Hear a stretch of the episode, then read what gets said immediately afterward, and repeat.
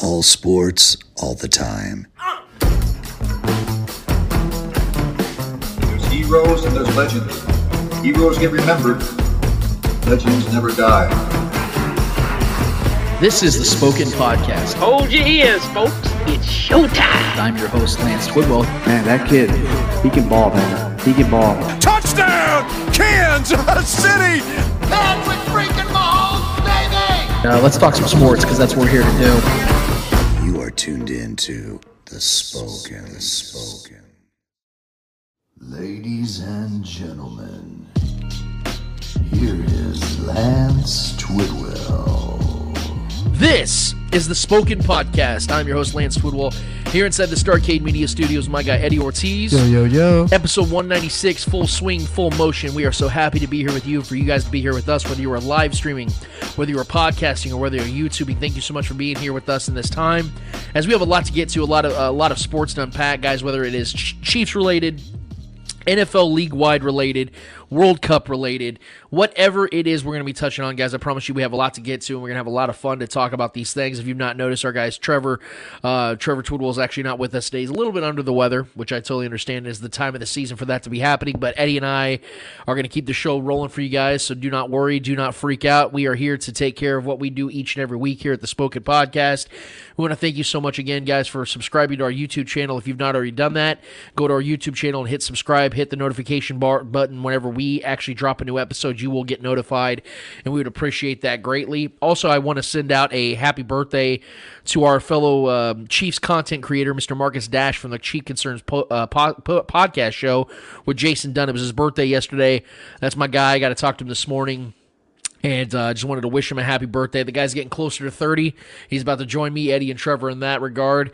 And uh, I just wanted to throw that out there because he's a great guy and he's been great to us here at the Spoken Podcast. And I just wanted to send that out to him as well. Also, our guys at All Chiefed Up, if you've not already followed them on YouTube, they have an incredible following already. I was on their show this week had a blast with the Williams brothers. Uh, had a lot to talk about when it came to the Chiefs at, as as currently constructed and what I see down the road. I would highly recommend you go and check out that episode I did with them just a few days ago. Really good show, really good guys, a lot of good shows out there, a lot of good content providers, and um, we are appreciative of you guys being here with us when there is so many, there are so many options out there. You guys choose to hang out with us and uh, we don't take that for granted. So let's uh, let's get started here, man, because I think there's a lot to get to. Um, if you guys have not noticed, I don't know if you guys follow me on Twitter or on Facebook. I uh, I didn't I didn't tweet or post as much this week as I have in previous weeks, as you guys know me to be notoriously uh, doing each and every day, and it's because I needed to take a big breath. I needed to take a deep breath. I needed to collect myself because the you know Eddie and I we we work in the same office, and there was a lot of influx this week, if you will. We're changing locations. We had a lot of work to do this week a lot of sicknesses in our in my household. So you know we've had a, a, lot to deal with. But the biggest thing I want to talk about in regards to this episode and what I had to accept and what I had to take a deep breath on is the current reality of the Kansas City Chiefs. Now you guys have to bear with me because I have a lot to say when it comes to what's going on. So we know what happened this week, but I want to I want to Tarantino this bad boy a little bit, kind of work our way back to the beginning and then work to the end the Patrick Mahomes era uh, has been unlike anything we've ever seen in the NFL. You know, the Tom Brady era with the Patriots had a ton of success throughout its 20 years, but even Brady missed the playoffs completely in his second season as a starter. Where the Chiefs have been at least hosting the AFC Championship every season, Mahomes has been at the helm. And throughout the process of something so unprecedented occurring, the Chiefs have enjoyed being not only the face of the AFC and the NFL as a whole, but have owned some teams in the process. Look at the AFC West in particular.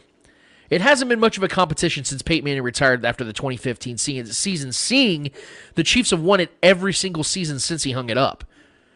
But the way the Chiefs have flat out dominated it since 2018 is what makes it so impressive. Having never lost a road divisional game and only losing three games to AFC West opponents altogether by a combined 13 points, the Chiefs have owned the AFC West for the better part of a decade, and in particular in the Mahomes era. Then you look at the AFC playoff, the AFC landscape as a whole. The Bills have been that up and coming team that everyone has tireless, tirelessly tried to make into the Chiefs' rival with Josh Josh Allen as their quarterback. And even with the Bills winning their last two regular season games versus the Chiefs, The Chiefs have ended the Bills' last two postseason runs. In other words, the Chiefs have owned the Bills. So from 2018 to 20 January of 2022, the Chiefs didn't have a single AFC opponent that could even make the case that they were a legitimate rival throughout that span. And then the Chiefs vis- visited the Bengals on January 2nd, 2022. A game that started off rather odd with Chiefs starting linebacker or left tackle Orlando Brown Jr. being a last second scratch with a leg injury during warmups.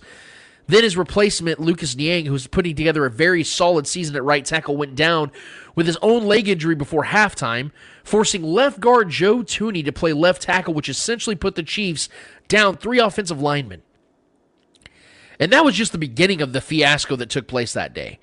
From drop passes from Tyreek Hill that could have led the Chiefs going up to 35 to 17 and a half, to third and 17 conversions for the Bengals where Charvarius Ward had his entire hand on the ball, to some of the worst officiating in NFL history by the last minute replacement refs, Ron Torbert and crew, stepping in for John Hussey, giving the Bengals six first downs on third down penalties to kick returns called back on holding penalties from Zayne Anderson, which I'm pretty sure I hate more than any player that's ever worn a Chiefs jersey. Regardless, the Chiefs gave up a double digit lead in the second half, scoring only three points and losing 34 to 31. I thought after that game, we talked about this on the, we talked about on the show uh, that following weekend. We talked about it to a lot of different people that I felt that the Chiefs were still the better team and just had some really bad luck in one game, and it was so much bad luck that not even Patrick Mahomes could overcome that in one single setting and, and just in just four quarters and a little bit of overtime. And then these teams meet less than just one month later. And at this time, it was an arrowhead a week after the Chiefs beat the Bills in the greatest game in NFL history. Trev, Eddie, and I watched that game. It was simply legendary what, what happened between the Chiefs and the Bills that week. And just one week later, the Bengals come into town. After that, no one could have convinced me that anybody was going to stop the Chiefs from getting back to the Super Bowl for a third consecutive time. Because to me, the Bills and Chiefs game was the Super Bowl.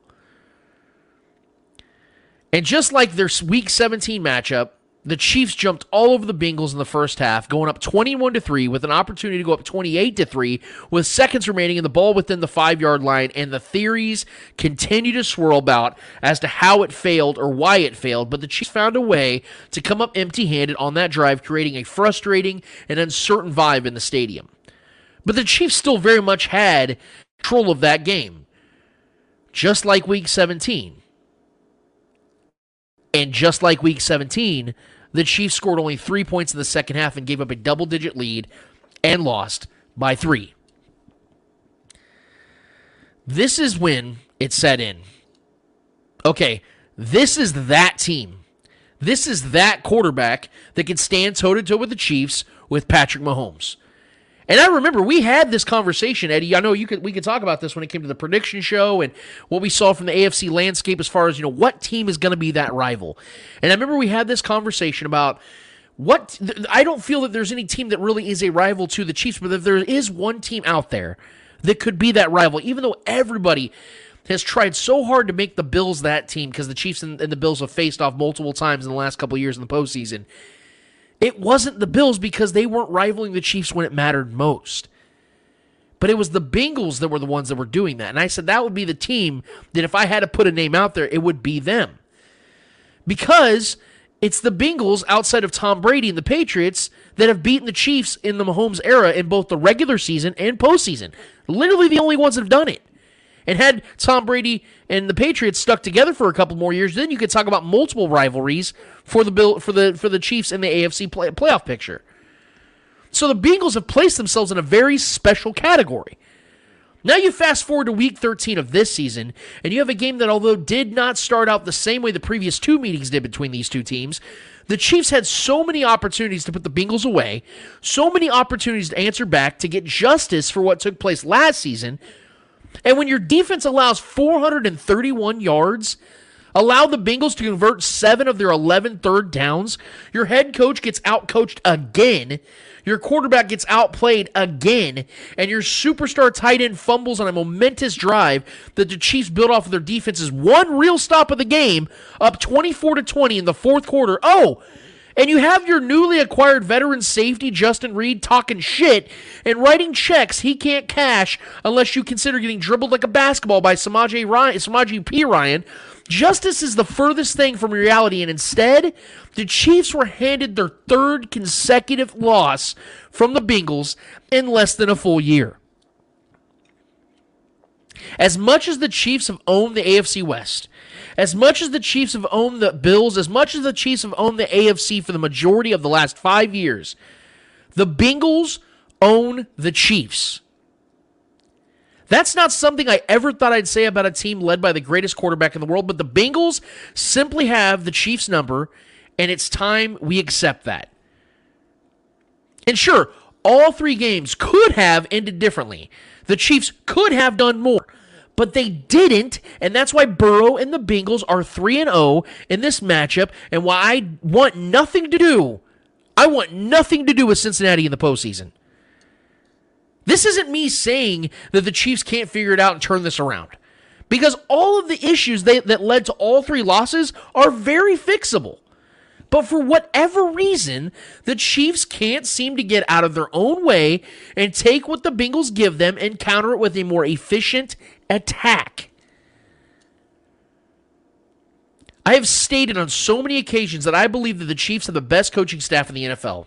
But Eddie, I am beginning to lose a little confidence in that when I see Andy Reid dial up a direct snap to his backup running back on a goal line play tied up 17 17 in a game you have to win in order to not only end this losing streak against the Bengals, but maintain the one seed and continue, continue to control your own destiny. I have my worries when I see the Chiefs down 27 24 with three and a half minutes left. They have an opportunity to go up fourth and three, uh, opportunity to go for it on fourth and three, and give your $500 million quarterback the go win it, go win the damn ball kind of, go, go win the damn game kind of situation. Decide to instead kick a 55 yard field goal for a chance at a tie.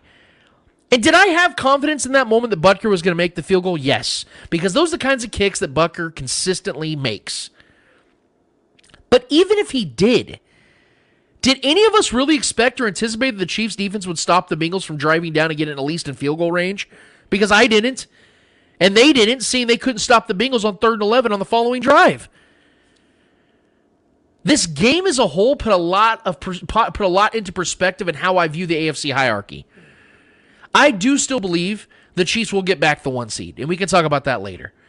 I do still believe the Chiefs will get to the Super Bowl and win the Super Bowl. We can also talk about that later.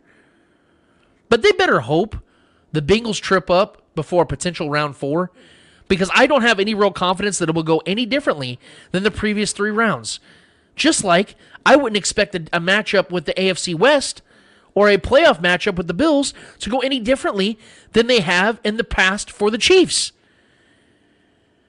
The Chiefs have to prove to me that they can beat the Bengals before I can say they will beat the Bengals. Eddie, Give me your thoughts on this game. I know you're the one of us three that picked the Bengals. You stood by your, your convictions. You were 100% correct. Did this game go the same way that you anticipated it was going to go? And did you think that the Chiefs lost a, missed a lot of opportunities to finally get that victory over Joe Burrow? Yes, I think this game went exactly how I thought it was going to go. Uh, Joe Burrow making plays, uh, Ja'Marr Chase making plays. Uh, obviously, the Bengals doing whatever they want defensive wise. Uh, obviously picking apart the rookies. Uh, it you can't if you're Spagnuolo, you can't do one on ones, especially with rookie rookies. I think if Ja'Marr Chase was in in in the field, I think it was a, a L'Jarius Sneed guy. That had to be his guy at all times. Anytime Ja'Marr Chase was on the field, that had to be uh, L'Jarius Sneed. I know you want uh, Sneed to, to you know to do those kind of blitz packages. I love those blitz packages because Sneed is is great at those. But when you're when you're uh, front when your front seven can't even get to the point, can't create a pressure, just abandon and and double double the the best receiver that they have. Yeah. If they don't have the best receiver, they have to rely on other things, and and that can uh, favor the Chiefs' uh, defense in, in different ways and they didn't take uh, take those uh, opportunities. They didn't take those chances. They uh, they stuck to the same game plan that they lost the two games uh, with. Uh, it was the exact same game plan. Just keep the rookie. Uh, on uh, on Ja'Marr Chase or keep your second best corner in uh, Ward on Ja'Marr Chase. I, I think this this should tell us that Spagnuolo is, is starting to become that uh, Bob Sutton in a way. Uh, you know, Bob Sutton towards the end of his tenure was very, very uh, hard headed. I guess you can say uh, he didn't want to change anything. He didn't want to change his style. Spagnuolo has taught us differently. He does adjust, but for some reason, against the Bengals, against against pressure, against uh, when you can't get the pressure, Spagnuolo sticks to his system, and it it, it always seems to fail. Uh, we saw it. We saw it with the Bills earlier this season, and then we saw it again against the Bengals uh, this as well. Defense cannot get to the quarterback. That that that was that on its own is an issue. Uh, and Joe Burrow last season was the most sacked quarterback in the league. I believe so. And the, the, the Chiefs couldn't get a sack. Same thing this season. Uh, Joe Burrow gets sacked quite a bit, but the Chiefs cannot create any any kind of pressure at all, at all. Joe Burrow had the time of his life. He was he was cruising. He was doing whatever he pleased. Uh, yeah, that defense showed me uh, nothing but bad bad film. Uh, there's nothing I can take from this defense on this game. They've had good games in the past, but what they did against the Bengals is it's like non-existent. Uh, offensive wise, uh, I don't know why Andy Reid chooses to abandon the run game. We saw Pacheco. Pacheco was doing his thing. He was getting he was getting those five yards, those four yards, those six yards, those ten yards. He was getting the yards, but then he abandoned the game when he once Andy Reid felt the pressure. Once we started falling back, he started abandoning the run game. I don't know why we did that. I think if we would have stuck to the run game, I think we would have forced the Bengals to adjust the defense, and it would have given Patrick Mahomes a, a better better chance because you, you're you're gonna have to the defense is gonna have to adjust to that because now now you- now you have to defend the run game and, and the pass game. So now you don't know what the defense is gonna get. So Patrick Mahomes could could have had a, a easier day, and then Travis Kelce with the fumble. I I don't blame him as much for the fumble. Um, I, think the ref should have blew the, the, the play dead uh, sooner. But at the same time, if you're Travis Kelce, if you you get hit and you got two players, three players are wrapped around you, fall to the ground. Take it. Try and get that knee on the on the ground, the shin. Get something on the ground. So the the the, the play is dead.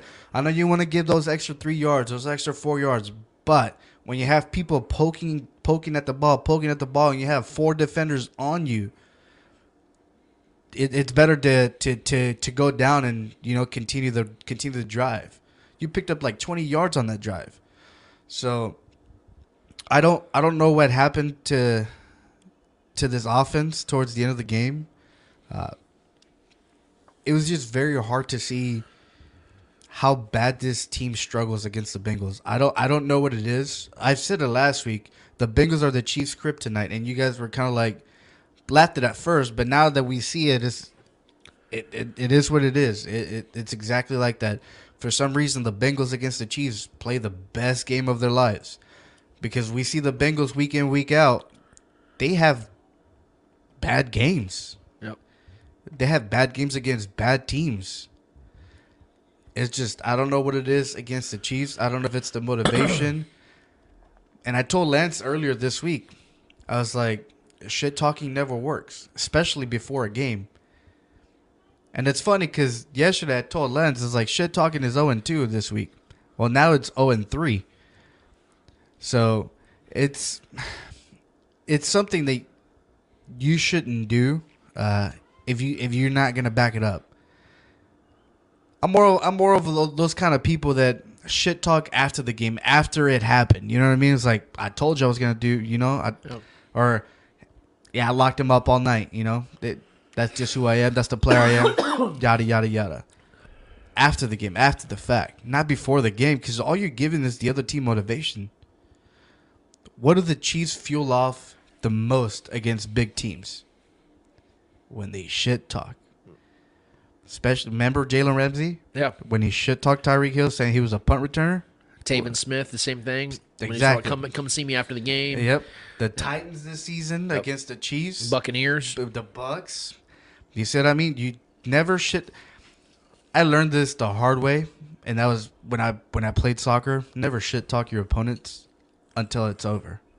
Once it's over, you know the outcome. Shit talk all you want. I don't care. You know what I mean? It's over. Yeah. It's a it, it already happened.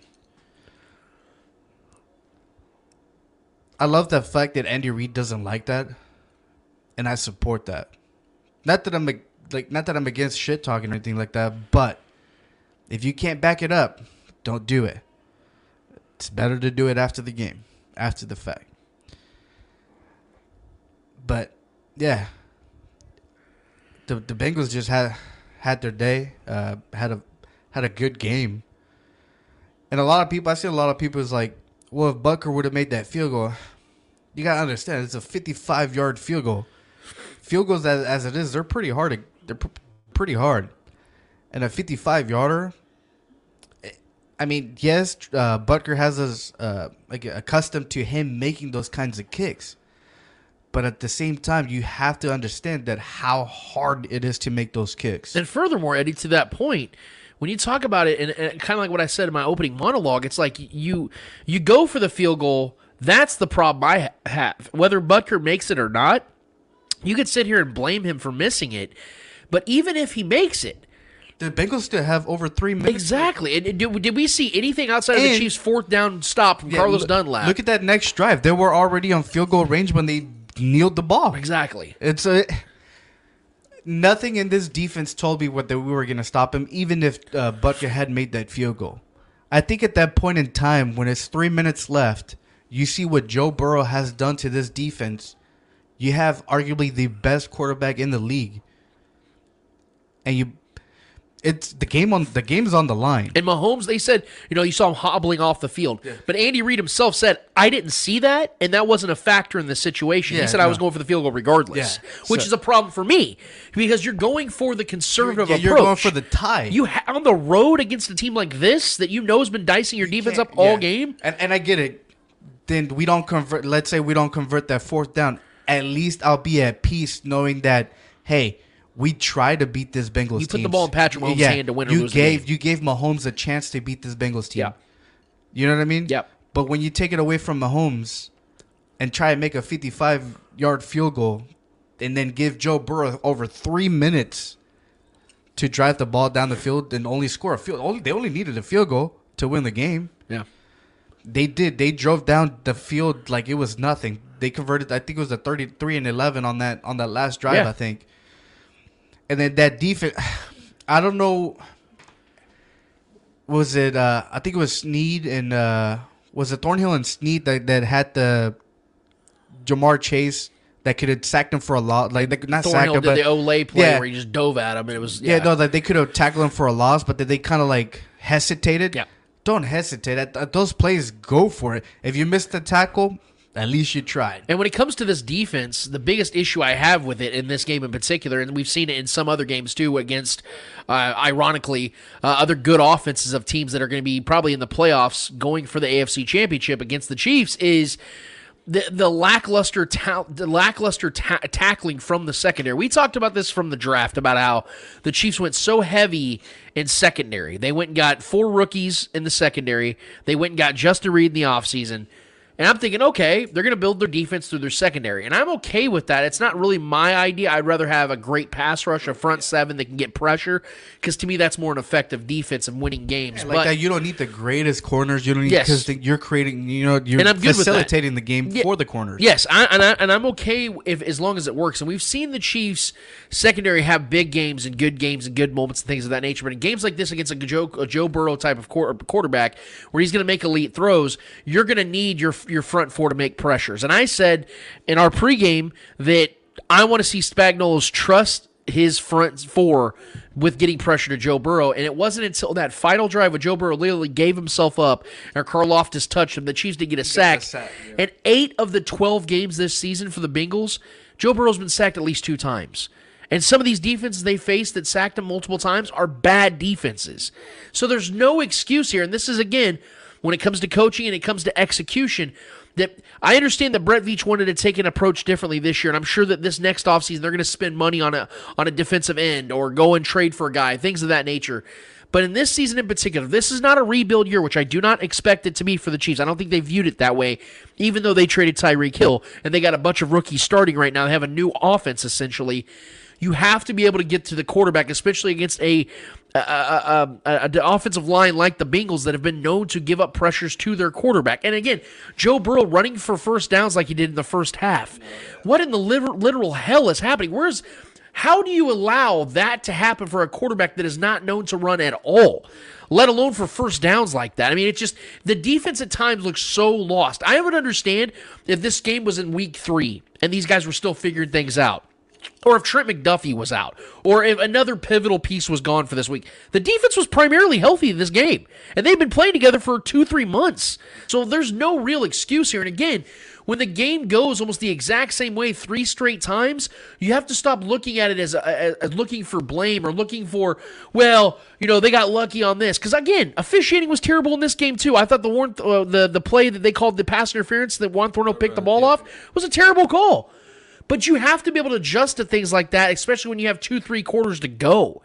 You had multiple opportunities, and when you have an opportunity to give the ball to your the best quarterback on the planet that you're paying half a billion dollars to to go get that first down and run that clock down, and then go and get the win, you have to do it. You cannot kick a field goal and say, "All right, defense, so let's see what you got." No. This team is going to win and lose games based on what Patrick Mahomes does. Would it be better to have a defense that you know can go and do those things? Absolutely. That's why Tom Brady has seven Super Bowls because he always had a top 10 defense that could stop those type, types of drives. That's not the reality here in Kansas City. So you have to make do. And how do you make do? You give Patrick Mahomes the opportunities going and winning that damn ball game. For and I would like to believe that there's a better chance Patrick Mahomes gets that fourth and three conversion than Harrison Butker having to go out there and kick a 55 yard field goal. And have you noticed that we haven't even addressed uh, the Chiefs O line? This game, this game showed me how much Joe Thuney means to this offensive line. It is, 100%. it is unbelievable how bad Orlando Brown is without Joe Thuney. It is insane to see how easily he's beat through the outside. And furthermore, we cannot have or we cannot give a sack on a three man rush. That is that is inexcusable. There there's literally zero fucking excuses for that. When your quarterback gets sacked on a three man on a three man rush, throw the whole fucking offensive line away. It that's that's just so atrocious. That that is bad. That is terrible. I can't even sit here and say, well, I mean, Allegretti or whatever. we all- Allegretti's a, a spot filler. Exactly. You know what I He's mean? a spot. fill- Yeah. He fills into whoever whoever gets hurt. Andrew Wiley on the other side. Oh my god. Yeah, he was I- terrible again. It. They had. They, I know they brought Niang up for a couple drives. I don't think he played the uh, a lot. I know I, I saw him there for a couple drives out there. He looked good. He looked better than Wiley, for, in my opinion. Yeah. Uh, obviously, he's still trying to get back from that from the injury he had last season. Uh, I think we're gonna start seeing a lot more Niang in this home stretch, especially in the playoffs. I think Niang is gonna be the starter going into the playoffs, especially how the the offensive line is going. You can't afford to have a, a weak player on on this offensive line. You need your best. You you need your best men up there, and Joe Thuney is that guy. I think he's the leader of the entire offensive line. He missed this game.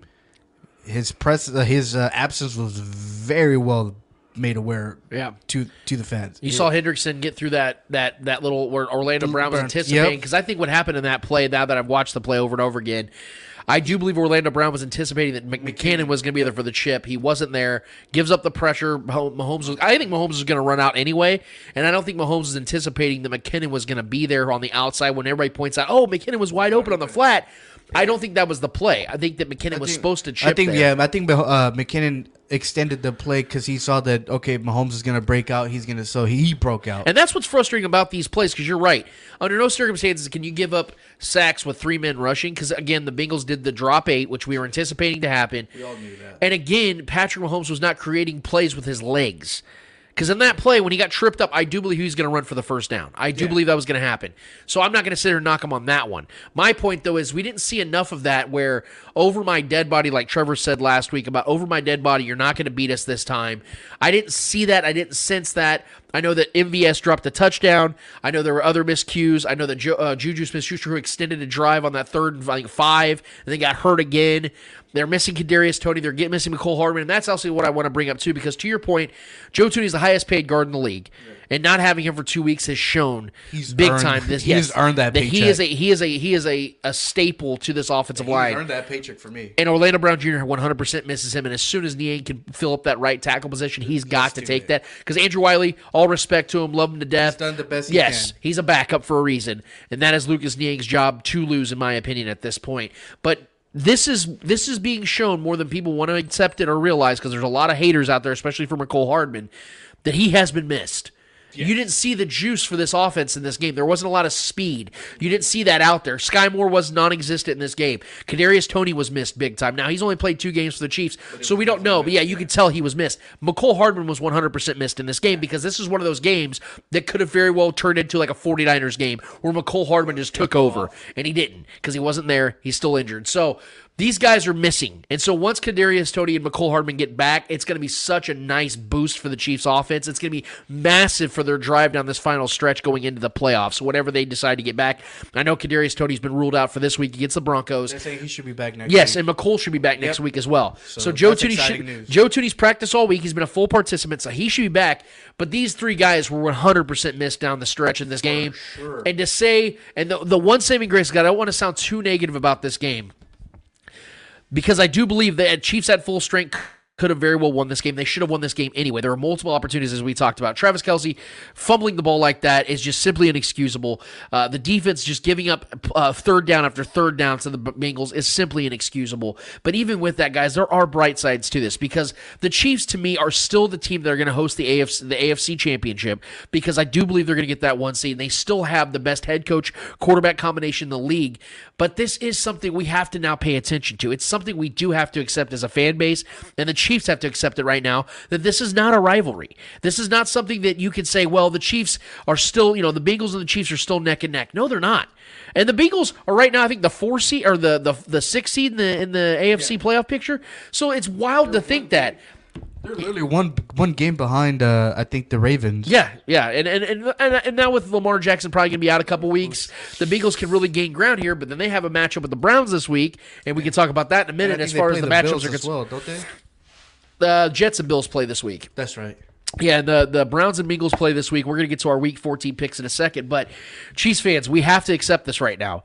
That I know it's only a combined nine points that the Bengals have beaten them in these three games, but if it was reversed, imagine if the Chiefs had won these games by three each time. Would we all not be sitting here going, Patrick Mahomes owns Joe Burrow? Would we not all be sitting here saying the Chiefs own the Bengals? And, and and to that point, we can't sit here and, and say this is our rivalry.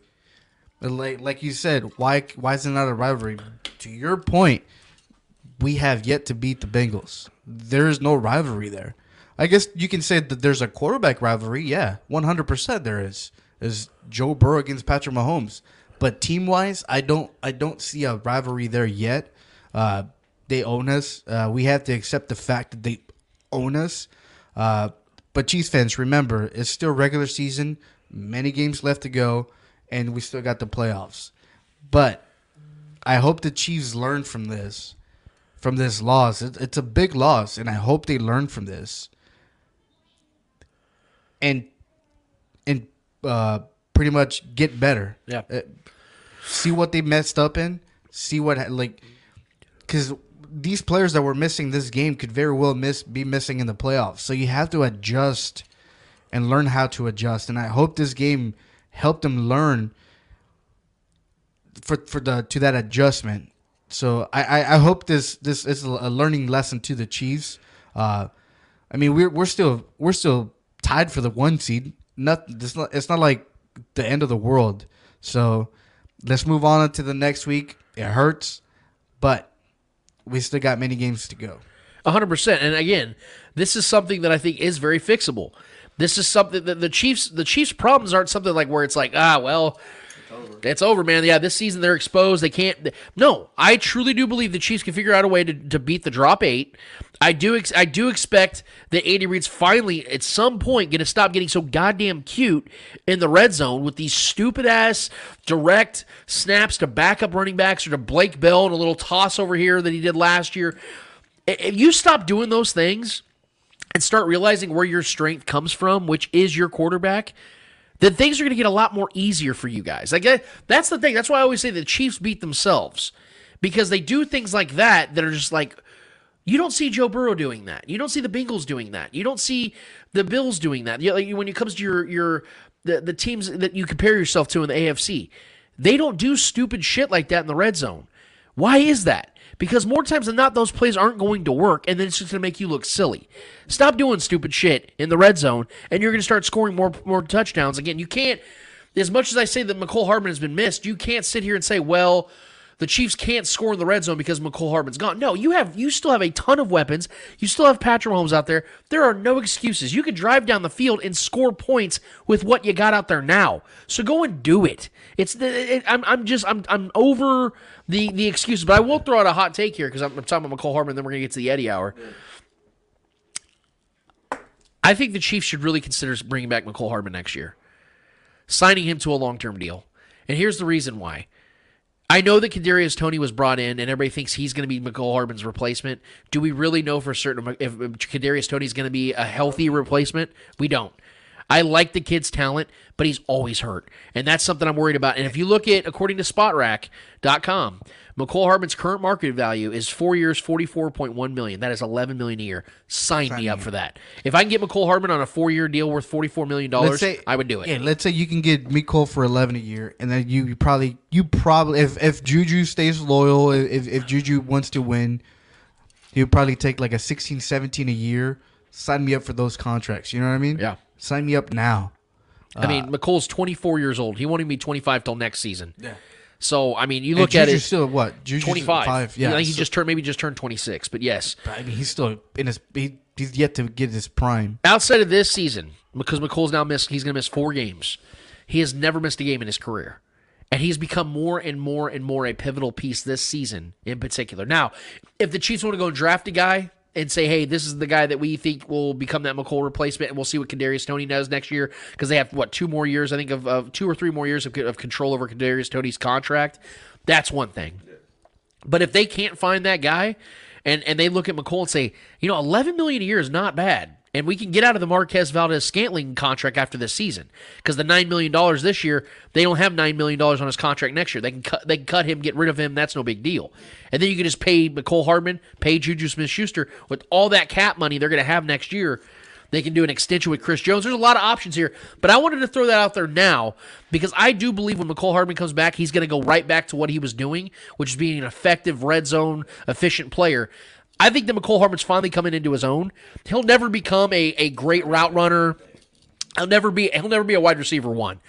But if this guy's scoring six to eight touchdowns a season for this team, I would sign up for eleven million dollars a year. If this because he's also played big in the postseason too, yeah. and he plays special teams. He's there's a lot of value behind Mecole Hardman. And now you can now since Tyreek is gone, the way we've used uh, Mecole Hardman, we've uh, actually used him to his advantages. Yeah, I think that that's why he has the most touchdowns in his career this season, right? Yes.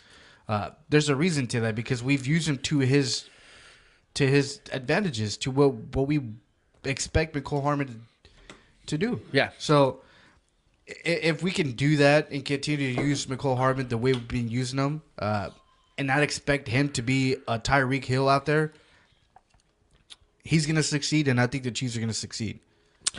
That's where we're going to leave this Chiefs Bengals conversation. If you guys have takes on that, if you guys have thoughts on it, hit us up on our YouTube channel. Let us know what you guys think about this one. Do you feel that the Chiefs can bounce back from this third consecutive loss to the Bengals? Do you guys think that the Chiefs are in trouble? What do you think about the Mecole Hardman take that I had as far as, you know, maybe the Chiefs trying to bring him back for a few more years? Because I think it's something that is definitely on the table. And I think it's actually something the Chiefs are talking about and will continue to talk about as the season goes on and go into the offseason. But there's still plenty of football left. The Chiefs have five more games to go. Uh, I, I think that the Chiefs have the best situation right now of all the AFC teams that are fighting for that one seed. When you look at the schedules in comparison to the Bengals, in comparison to the Bills, the Chiefs have a great opportunity here to run the table. We're going to talk about that in just a minute. But let's get to the Eddie hour first and foremost because my I know my guy Eddie's probably got plenty to talk about. So Eddie, the floor is yours. What's in the Eddie hour this week? All right, man. Let's let's get into the the the I guess the the new rule the NFL kind of implemented on us this week, and that's uh, faking. Uh, because we obviously we saw it against the the, the Chiefs. Uh, we saw it on Sunday night with the uh, uh, Cam uh, what's his Cam name? Jordan. Cam Jordan. Uh, so they have uh, the NFL has uh, officially come down and he, they have fined the Saints three hundred and fifty thousand dollars. uh, head coach Dennis Allen hundred thousand, co-defensive coordinator Ryan Nielsen fifty thousand, and Cameron Jordan fifty thousand for what the league felt was uh, Jordan faking an injury. Uh, I love this. I love this because thi- this will definitely you you're hurting players where it matters the most to them, and that's their money. Yeah. Don't fuck with their money. And I agree with I, I agree with that. Don't fuck with their money. But when you're doing stupid things, stupid you get stupid rewards. You know what I mean? Yep. So I like how the league is taking a step uh, forward on this and trying to avoid uh, players faking injuries. Uh, players uh, and, and people are gonna say it's like, how do you know when they're faking an injury? We saw it clearly against the Bengals. It Jesse a- Bates. yeah, we we clearly, and then obviously with the Saints, you when he took that, knee, we all you can tell when it, they're faking injuries and when it's an actual injury. Yeah. because the ac- uh, actual injury happens immediately during the play or after the play. Yep. And they don't wait like 20, 30 seconds and then go down. Yeah. You know what I mean? Yeah. So um, you can definitely tell, and I love that. But I want to get your thoughts on that. Do you think that the league is taking the, the right steps in, into combating that? Yes, I think this is this is the right thing to do. The problem I have with it are two things. One, what the hell took so long? Because this has been going on for years. We've seen this for a very long time. We it's even a joke amongst NFL players, current and previous. They were like, "Oh yeah, you do the little helmet tap. You know, they do the helmet tap. That means fall down because we got to do a transition. We got to get a substitution, and they're trying to play the hurry up offense." So this has been something that players have literally joked about for a very long time. So it's it's about damn time the NFL did something about this. But my second problem is, and second worry I should say is, is the NFL going to be consistent with this? Because there's one thing I know about the NFL and their rulings is they're inconsistent with everything. Is that we'll see Cam Jordan get fined. Did we hear anything about Jessie Bates? I, I saw BJ Kissel, my, my dear buddy, talking about it on Twitter this morning. He goes, okay, what about Jessie Bates? Because he saw that, and I 100% agree with the ruling. I'm sure everybody agrees with this ruling.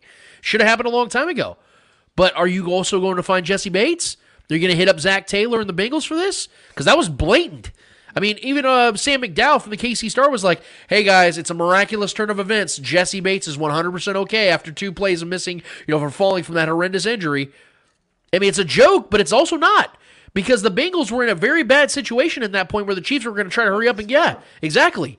So there needs to be some consistency. So I appreciate and I applaud the NFL for making this stand and this change. But y'all better be consistent with it, man, because I can't be seeing Cam Jordan getting hit for this, but not Jessie Bates and teams like that. It, it's got to be across the board every single time you see it happen. Because, we, like you said, we all know when it's fake, when it's real, the difference is in between. Let's talk Aaron uh, Aaron Judge. Um, obviously, we we heard that uh, he has agreed to uh, a deal with the Yankees for I believe nine years, three hundred and sixty million dollars. Thoughts? Yeah, so this was uh I was actually surprised by this because I actually to this day still believe Aaron Judge wanted to leave the Yankees. I do believe he actually wanted to go back home to California. And Judge played this perfectly from the beginning where the Yankees offered him I think it was like 230 240 million dollars last offseason and he turned that shit down with no remorse and didn't give him a counteroffer. That's when I thought, okay, he's done with the Yankees. He he played his time there. He's betting on himself and just had one of the greatest seasons in MLB history. This dude's about to go get paid go back home. I do believe that was his goal. But what happened was is we heard the Padres had jumped into the pot. They decided last minute in the 11th hour, hey, we're, we're jumping in. We're going to offer a massive deal for Aaron Judge. And then the Yankees, being a notorious franchise of we don't lose players. We pay them whatever it takes. Hank Steinbrenner, yes, George Steinbrenner, all the way down was always like that. We are the ones that go and get those guys. We don't lose guys, and so I think the pride set in for the Yankees and their tradition to the to a fault, because now what they're going to do is they're going to pay Aaron Judge till he's forty. And if you've already noticed something about Aaron Judge, I mean, he had an incredible season, no doubt about it. One of the most impressive seasons we've ever seen. This man's injury prone, and now he's in his 30s. I have a hard time believing he's going to live up to this contract because the Yankees now aren't the Yankees of yesteryear. They're not a team that goes out there and competes for championships. They haven't done it in a long time. So their bullpen's terrible. They got a lot of things to fix. And although Aaron Judge is the is the the the chip, you know, the guy that brings everybody to the to the stands, is he going to be a guy that's going to win you World Series? I don't believe that. To this point, Aaron Judge has shown me no reason to believe that he's going to lead them to World Series. He's been he's been around since 2016, and they've won zero World Series. They've been to zero World Series in that span. I just I I, I I'm happy for Aaron. He got the money he's been looking for all along. I'm happy for the Yankees because they kept their peace. But is this going to be really what they're looking for? Because I'd imagine the Yankees are bringing him back in the hopes of we're going to win titles now. I don't think that's happening. This reminds me of uh, the Bobby Bonilla contract. Yeah, I, I, it's the same. I think it's the same thing. I think that he's not going to live up to his uh, his contract for the simple fact that he's injury prone. We don't know his next season injury could be season ending. I mean, uh, yeah, like season ending, career ending. Would that shock anybody? If the next season, 20 games in, Aaron Judge goes down with an oblique and is out for yeah. three months, Yeah. like or like has to have like some kind of Tommy John or Right. something. It's very hard for me to like agree with this contract. Does he deserve the money? One hundred percent. He's earned every right for the money. But me as a as a owner, would I have paid an injury prone player nine years to his like in his forties and three hundred sixty million? Probably not. I think I think that's why the Yankees were uh was it they first offered like six years because I think the Yankees knew that we can't have him for nine plus ten plus years because he's gonna be in his forties and obviously we're, we're not trying to pay that much Right. when he's not even in the league anymore. And I think the Yankees knew that, but like you said, once the Padres joined in with the Giants, they were like, "Holy shit, Yeah. we're gonna lose him." yep. And I think they were. And I think that's why they had to bump up. They bumped it up to eight years. And then the Padres and the Giants were like, we'll give you more. Yeah. Because to the Padres, he's not expendable, but he wouldn't have to be the guy. Because you get one, you have Juan Soto there, you have Machado there, you have uh, Tatis there. Like you already have this juggernaut of an offensive lineup. Like they knew, like yeah, Aaron Judge, this is the greatest, most talented offensive line, offensive lineup in the history of the game. They knew that he would just be another piece to the equation. Go ahead. Uh, update. Uh, so Noah, uh, no, Noah Gr- Groniger, yeah. Has updated us with Bengal safety J.C. Bates fined fifty thousand for fake injury. Good. And then Toney ruled. Uh, Toney ruled out for Sunday. Yes, so we, we saw that. There's thank you Noah for that. We do appreciate that. Thank you for watching, man. Stargate Media has absolutely, absolutely been kicking ass for us, and we appreciate you guys. Um, I'm happy to hear that about Jessie Bates. we that was my concern. talking- yeah, yes, we I'm just- glad the NFL did that. That is what I want to see is consistency with this rule. I'm good with it. I want this rule to be in place, but do not pick and choose. You see it, hit it. You see, And- and, Cam Jordan like I deserves it. So does Jessie Bates. Like I said, this is great because it it hits the players where it hurts the most. And now they're gonna contemplate. Like, oh shit! It's like if the coach wants me, is he gonna pay my fine? Right. Like I'm not gonna want to get fined. yeah, you guys are telling me to fall. You better pick up that I, I think for for uh, and, and I think for for repetitive uh, uh, offenders on this on this new ruling thing, I think should probably be suspended for one game. Now start losing games. Ooh, you know? there you go. I like that. You know what I mean? Like for Yeah. uh, repetitive offenders, uh, Second, third Yep, offenses, yeah. second, third I like offenses. that. One game. That's You're a good idea. One game. I like that too. I That, think- that would have to go probably to the next yeah, CBA, I'd yeah, imagine. yep. Uh, So- but but but to the my final thought of the judge situation is um, yes, I, I do believe that he was going to be gone if the Yankees didn't pay this. But if you look at the previous two massive contracts that the Yankees gave out, they didn't pan out either. Look at Giancarlo Stanton. I mean, the dude can hit a home run like a softball Well, they didn't player. give it to him. It was the Marlins. Who But you know what I'm saying? They but picked it up. Yeah, it up, they picked up the rest of that contract, which was massive. And then they they he hits home runs like a softball player, like a beer league softball player. He just beat, belts the ball. But he's not a great player, and he's injured all the time. Look at Gerrit Cole. They gave him that massive deal. He's not been the ace they were looking at to be that guy that leads them into playoff success. So You add Aaron Judge to that equation, and the worst part is all three of these contracts are going at the exact same time. Like back in the day, when you get A Rod, Jeter, Posada, and Mariano Rivera, and all these other big names that you're paying good money to, you know that you're going to be in playoff contention each and every year, though. You're not seeing that. Because as great as Aaron Judge was as getting to the 62 home runs, you saw how bad he was in the playoffs. You think that's just going to change? I don't. I don't expect that the Yankees are going to get better now than they were when Aaron was in his prime prime years. Yeah, it got cold and Beth got cold. Yeah. God damn. Uh, it- yeah, it's it's crazy. I like I said, I personally wouldn't have given him that contract. It's Yeah. definitely overpaid, paying uh, for an injury prone player. Uh, but next, I want to talk about the UFC. So there's been a, a huge uh, news that came out uh, uh, out of UFC, and, and I think it's going to be a, a big concern, especially for fights now and in the future. Uh, so Dana White came out saying uh, fight fixing huge concern for UFC amid investigations. Yeah. So they are being investigated for match fixing. Uh, I think the the fight that they're looking into is uh, a November fifth uh, UFC fight between Darrick Minner and Shaylin Noir Don Dambike. Hopefully, I'm saying his uh, name right, but. Um, so after after a dramatic betting line movement in the hours before the event, uh, Minner has been suspended, and so has his coach. James Krause. Yep. So it. I want to get your thoughts on that whole situation.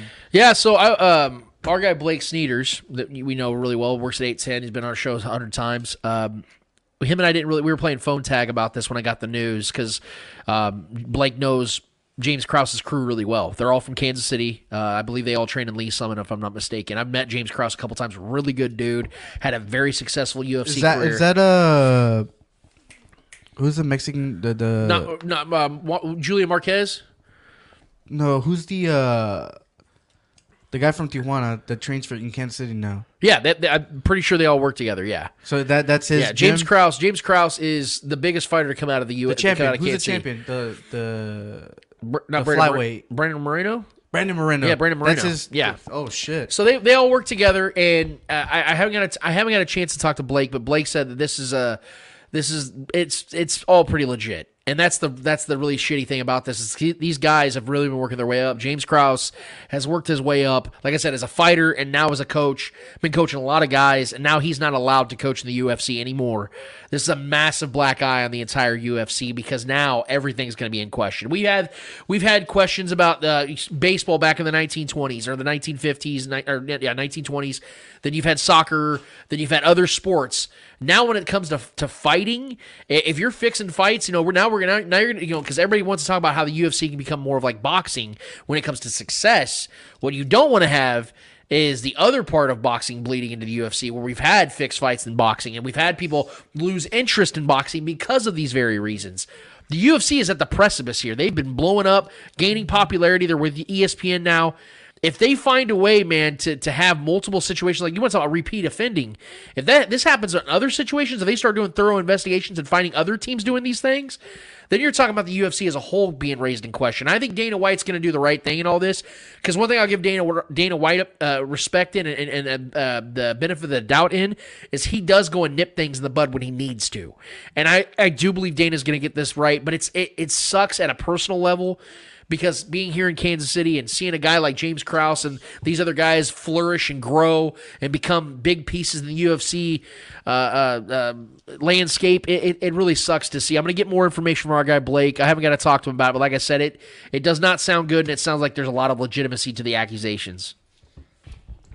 Yeah, it's. I was reading that this morning, and I'm I'm I'm just like, ooh. Well, I went I went back and watched the fight, and uh, yeah, it doesn't it doesn't look good at all. Let me just put it like that. And obviously, when you're watching the fight from the just like a pure perspective, you don't think that's going to happen. But then you know that in your mind, you're like, okay, this they say this happened. You watch, you're like, oh, that doesn't look good. That doesn't look good at all. Now it's kind of like, yeah. All right, let's go into the into the NBA. We saw yesterday. Uh, it's the biggest talking point of today. yeah, I don't know if you know, but it, it's the whole science dunk Uh-huh. with like 1.4 seconds left on the clock. Those uh, what are those called? What are those rules called? The uh, Unwritten rules. Unwritten rules. Yeah. What are your thoughts on that? And obviously, we've talked about unwritten rules here in the past, but I'm gonna bring it up because the topic, you know, it's the topic. I want to get your thoughts on the unwritten rules again. Remind everybody what your opinion is on that and your thoughts on the whole dunk situation. So the unwritten rules of sports it it really did start in, in baseball, where you know the back in the old school days, you don't flip your bat, you don't watch the home run, you don't do things like that. Act like you've been there. You know, there's unwritten rules. Well, I've always said that uh, unwritten rules are unwritten because no one should really give a fuck about them because they're not real rules. They're just people with hurt feelings that are sensitive that don't want to be shown up. When at the end of the day, these are all sports that we played as children. In other words, these are children's sports that guys get paid millions of dollars to play. So you should be able to have fun. And that's why I love that baseball is starting to slowly become that, where you're seeing more guys having fun. Things are becoming more vibrant. You're not getting hit for flipping your bat in your previous at bat. You're seeing these things start to change in baseball, which I never thought I'd ever see. But when it comes to this Zion situation, I watched the replay. I watched the highlights multiple times th- this morning. It was beautiful. And here, here's the here's the part that I that I hate about of all leagues that should have been okay with that play happening. It should have been the NBA. It should have been the NBA because what do we know about the NBA? It's a star driven league. It's about the highlights. It's about the Instagram clips. It's about the glitz and the glam. And I'm okay with that because I love the NBA for what it is, which is why it's so confusing when we see teams get in their feelings about something like that that literally changes nothing. Because at the end of the day, y'all were taking the L anyway. So why don't you be more upset about taking the L than what Zion just did in that little moment that again changed nothing? And it was in front of his home crowd. And if you're listening to his post game, he talks about how, you know, I, I wasn't here for my guys last year, and the Suns took my guys out last year in the playoffs. So I wanted to do something like that. Now, Zion buttoned it up and was all, well, you know, it was a bad judgment call on my behalf, and he has to say all those things. But if we're really looking at it from the naked eye, does it really, really bother or change anything? No. The Suns did not play at their best down the stretch. Chris Paul missed that layup, and then Zion got himself a nice little dunk. And again, as a sports fan, as somebody that enjoys sports and enjoys seeing the greatness, the athletic prowess of a guy like Zion Williamson doing something of that magnitude, I don't care if I was a Suns fan. It ain't gonna bother me none. Why the hell would I? That's a highlight that we're gonna see for years to come because that was an incredible dunk. How about instead of like with Gerrit Cole back in the day, when he would get upset at guys watching a home run, how about you don't give up the damn home run? Get upset about that. Be upset with yourself. Don't get upset because a guy who works his ass off just as much as you do does something great for his him him and his team. Zion celebrated. Zion showed off. Who the fuck cares, man? It was a beautiful play, a beautiful dunk. Suns, just go take the L and go sit your ass down and get better the next time. Let's go into World Cup, baby. Uh, there's a UFC fight. Uh, there's UFC tonight, but uh, in all honesty, I didn't think it was such a big card. I, I don't think there's. I don't. Is there any championships on the line? I don't think there. I don't think there's belts on the line tonight, but I think that's uh, the December, uh, the next next weekend's belts. I think, or, or there's two belts I think on the line next week. Okay. Because I know tonight is two two eighty two UFC two eighty two Yes. with no belts, which is There's 13 fights tonight though. yeah, which but but I mean, which is crazy to me that you're gonna have a a pay per view with no belts. yeah. Uh, uh, I think kinda- I think they ran out of fights for the year. I get it, it's the end of the year. Uh, so, but Yeah. yeah, I just figured I, I there was n- not much. I, I didn't look at any fights and say like, oh, that's a good match. uh, and honestly, a lot probably a lot of you guys probably don't even know the fighters that are gonna fight tonight. Uh, so Well, the next card is in January, and that's got uh, Figueiredo versus Brandon Moreno. So you know Number that's going to be a baby. Uh, Mauricio Ruas fighting. I can't believe he's still fighting. That's gonna be a f- yeah. It- and now Brandon Moreno with the different. So he has to change gyms now I I'm gonna have to look into that man, but yeah, probably. I'd imagine so. because his coach now is suspended. So. Yeah. Or just yeah, at least have have to change fight. Uh, and then yeah, yeah, this that next card's gonna be nice. That's the that's the next that's 283. That's in January. Brandon Moreno did not need, this a month before his fight, No, he did especially not. from his gym. no, he did not. That's tough. That's gonna be a great number four, uh, number four fight. So it's kind of like that Manny Pacquiao versus uh, Juan Marquez, number four, where you Yeah. fucking KO'd him and put him to sleep. That that became a meme for like three years too. where he was asleep on the mat. He- I was, I thought he died because he was on the floor. He was on the floor for like three, four minutes. That's crazy. But let's go into the World Cup. Uh, I'm gonna just kind of go over the round of 16. Uh, so we saw the U.S. Uh, get beat by Netherlands. No, no surprise there. We all knew the cap. Well, I knew the capabilities of the U.S. and I knew that they didn't have a team to really be put out there and compete against the Netherlands. Nothing against the U.S. They did a tremendous job. They're the only CONCACAF team that made it out into the uh, round of 16. Hats off to them. They did the best they could. But against the Netherlands, that was just a terrible matchup for them.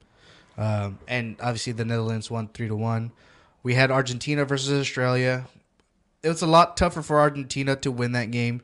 They ended up pulling it off in the second half, but it it, it was definitely a hard fought uh, win for Argentina on that one, two to one. France, oh my God, France just looks amazing.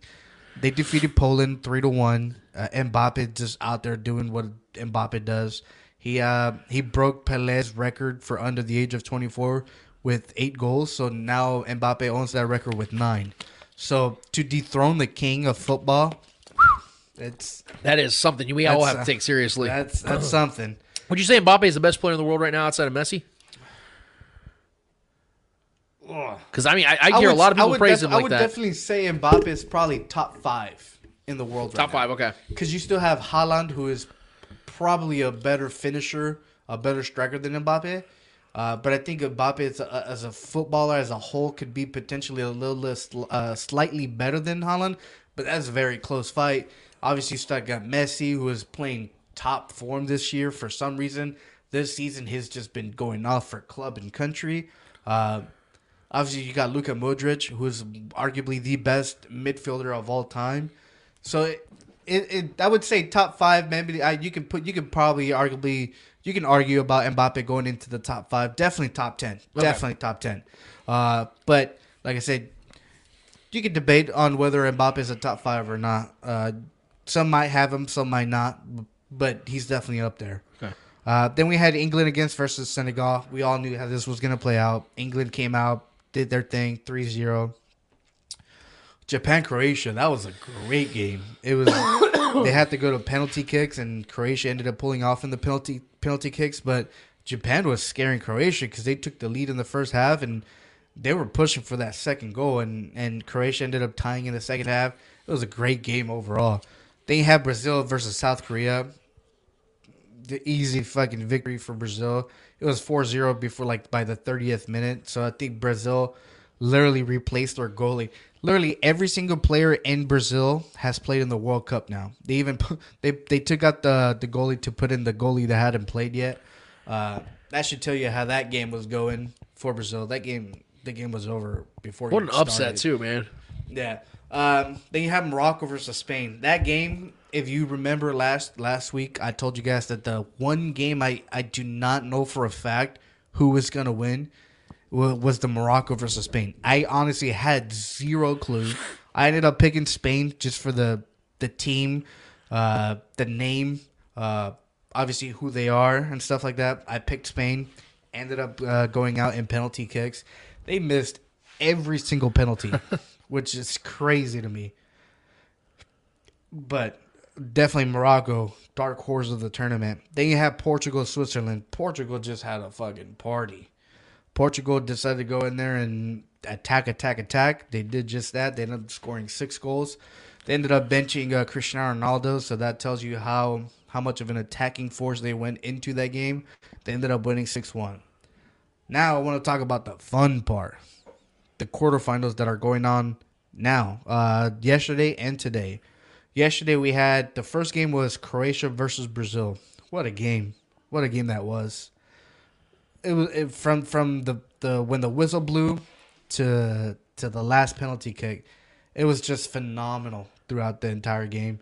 Both teams were just trying, trying, and trying. Uh, in the end, Croatia ended up pulling it out in in the penalty kicks. Uh, Brazil, I believe, missed two PKs. Crucial, crucial, crucial. Um, but I gotta give my props to Croatia. They they did the unthinkable. Uh, they were definitely the underdogs in, this matchup. And one of the craziest stats that I read about this uh, matchup was the Brazil since 2018 had only played one European country, and that was uh, Czech Republic leading into the World Cup. That was the only European com- uh, country that they played in the in the four year process to this World Cup. And it showed because against uh, Serbia and Switzerland, they struggled they won those games, but they struggled. They 100% struggled. They in some of the instances, I thought they could potentially get tied or lose because they were struggling bad. Um, obviously, South Korea when once they went to the round 16, th- they took care of business, did their thing. But yeah, that this is uh, arguably one of the biggest upsets in World Cup, uh, especially now because everybody had Brazil. The way they were playing, the way that they were, you know, the the way that they they were, the chemistry was there. The the players were vibing and having a great time. We we all thought that Brazil was definitely going to be a, a title contender. They were until Croatia proved it otherwise. Uh, and now Croatia is definitely, for me, definitely a title contender. Taking out one of the, uh, I guess you can say the number one contender. You're taking out the number one contender. So that's my heads off to you, Croatia. Um, then the next game, the one o'clock game yesterday, Netherlands versus Argentina. What a game! Yeah. What a game that Yeah. was. Um, Argentina took a lead in the first half uh, with Messi doing the assist. Obviously, you know Messi doing Messi things, and then uh, Messi does his own thing and scores a PK in the second half. He made So- that thing look so easy yeah. too. So then he he scores the penalty. Uh, Argentina goes up 2-0. But if you know soccer, 2-0 is the the trickiest uh, result that you uh, that you- I guess you can that, that you know because it is the most over overturned scored in soccer history. Uh, 2-0 is very tricky because with one goal, the other team's in it. The other team's in it, and your morale just shoots down. You're like, holy shit. Yeah. Um, and it happened. It, it, did just that. The Netherlands found a way to tie the game on the last minute. Literally, the last minute of regulation. They found a way. They tied the game. Uh, Into overtime we go. Fantastic overtime. Uh, they were both fighting. They were both, you know, trying their best to, to win the game. Go into PKs. Uh, Argentina obviously wins in PKs. They pull out uh, a victory hard fought victory for, for Argentina. Hard, hard, hard fought. But now they move on to the semifinals, and the GOAT has a chance to potentially claim a title that's very well uh, uh, evaded him. Yeah. Uh, so there's that. Today, this morning, we all woke up to Morocco versus Portugal at 9 a.m. kickoff. Um, no, everybody had uh, Portugal to winning this game. I believe Lance said that Morocco came in as a pl- plus 400 underdog Yeah. in this game. Massive underdog. Yeah, it's uh, yeah. I like we we said dark horse on the last round, and one hundred percent they're the dark- dark horse. They've now become the Cinderella story and dark horse at the same time. you know, uh, it, it's it's a the first African nation to uh to make it to the semifinals in a World Cup. No African nation in the history had ever make it this far. But like I said, and I I said it since the beginning of the World Cup, there's always one African country that makes that makes a push. There's always one that makes a push, and Morocco happens to be that country. Ronaldo came in, in the second half. They tried. They tried. They definitely tried. They they almost they almost scored a few times towards the end of the game, but I think their game plan uh, game plan backfired a little bit. Um I think they sat back a little too much than uh, than the last game. I think if they came in came out like the last game in attack in, in attack mode, I think I think they would have caught up Morocco off guard, and I think they could have definitely beat Morocco. Uh, the first half was just it was boring. Uh, it was a pretty pretty bad first half. Uh, other than the first goal, I think Morocco dominated the first half, something I wasn't expecting. Um, definitely Morocco wasn't expecting that either because we saw Morocco kind of sit back as well Right. and kind of just wait for the counterattack. but I think Portugal was doing the same thing. So they were both kind of playing the same style of uh, of football. So it was very very it was just a, a poor first half, but the second half came out. Portugal definitely came out with a different game plan. They started attacking more. They were uh, moving their defenders up. Uh, obviously, Morocco could have won this game by 3 4 0, uh, but they ended up missing all those open chances. Uh, but Portugal tried. In the end, it didn't work. Now, uh, Cristiano Ronaldo has, uh, I guess you can say, played his last World Cup. Uh, sad, sad to say that. Sad to see that. Uh, the way he went out, not the best. Uh, as a soccer fan, as a soccer soccer player, soccer, you know, seeing Cristiano Ronaldo leave the field in in tears, crying, uh, hurts, man, hurts Yep. because it reminds you that these players are getting older. Um, it reminds you that this generation of that we grew up in with Cristiano Ronaldo, Lionel Messi, is coming to an end.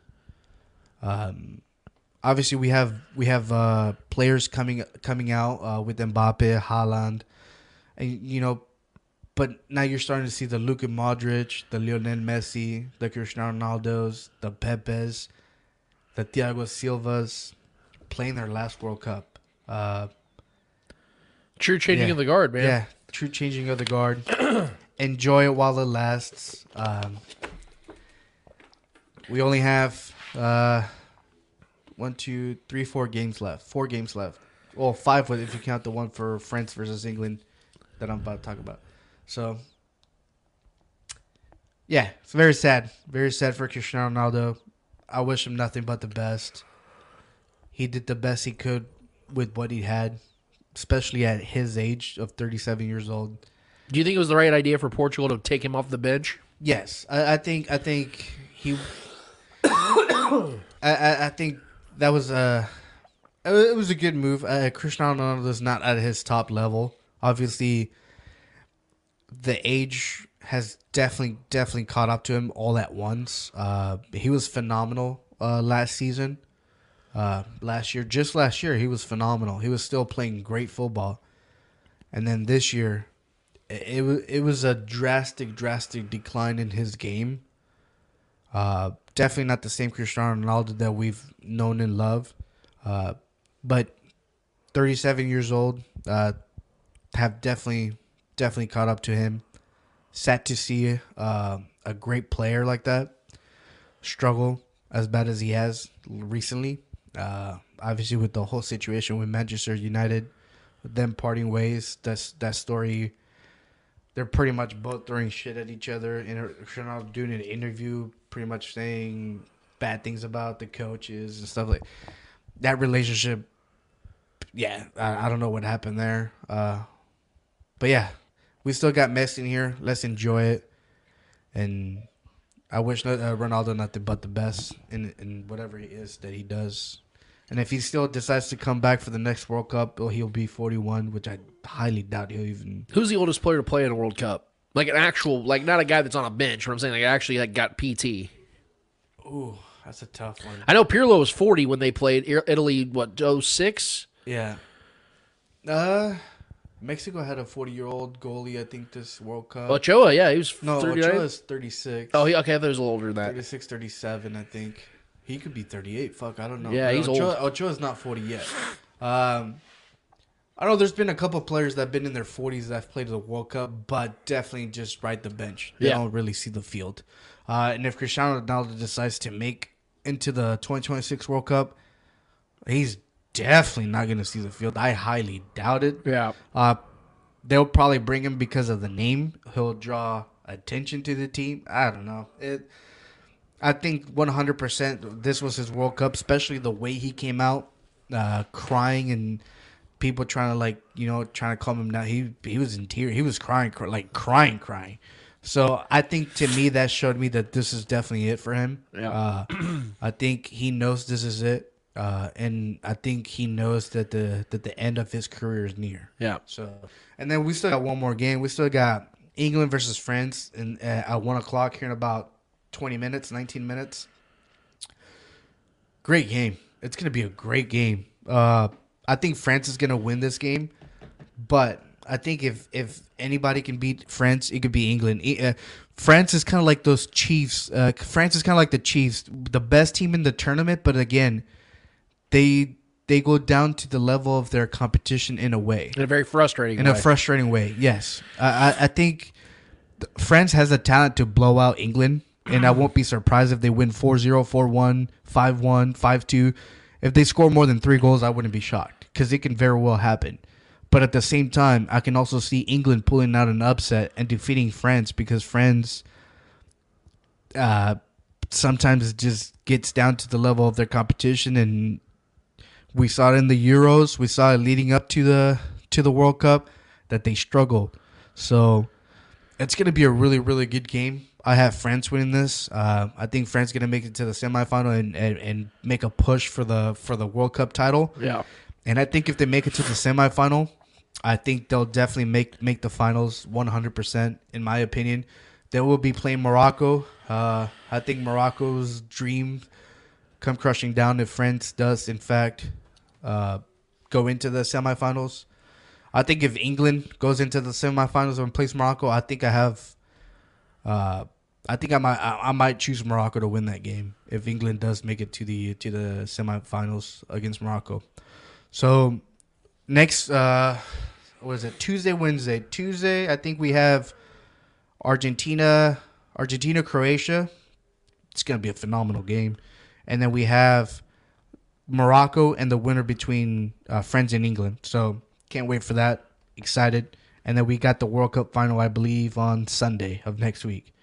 Third place is on Saturday, and World Cup finals on Sunday. So the finals where we're gonna see about 1.5, 1.7 billion people watching. So can't wait for that. So yeah. Fuck yeah, man! I, I've I've really enjoyed the World Cup being a part of our conversations here because I think it's good for our brand, obviously, to branch out and talk about the world sport, and for people that may not watch it. Like I, I'm a casual viewer, I'll admit that. But this is always good for me because I, I get to kind of branch out and, and, and to know more players, know the sport a little bit better. I feel like every time I watch the World Cup, I understand the world of soccer a lot better. And it's just a great thing altogether. And I, I love that we're seeing these legends like Messi still get a chance to, to win a World Cup. I think, I think if Messi does win the World Cup, that I don't think there's a I don't really think there's much of a debate at that point that he is the greatest player who's ever lived. I still I think he is no matter what happens because of just what he is as a, as a complete player, being and a small guy the way he is. It's like he's like the Steph Curry of soccer, where undersized guys shouldn't be leading teams to success that he has. But it does. He does. It's that's how special he is, and I just think that's that's what makes Messi great. I know Ronaldo scored more goals, but Messi is a creator. He's a guy that can orchestrate an offense. You know, he just yeah, he's so incredible at what he does, and he can score at will too. So Talk about quarterback of the team. Yeah. Yeah, that's Messi for sure. yeah, so I, I really I'm really pulling for for Messi. I hope he gets it, man, because it's it's it's over overdue and it's time. He's definitely one game away from a final and two games from lifting that trophy. Yeah. So he's playing regardless regardless of uh, what happens next, lose or win. Uh, Messi has two games left in this World Cup. And it just feels right that he get if he gets it because I mean just just knowing that like in 20 years looking back saying that was the greatest soccer player ever lived and you're seeing him holding that cup like it just feels right.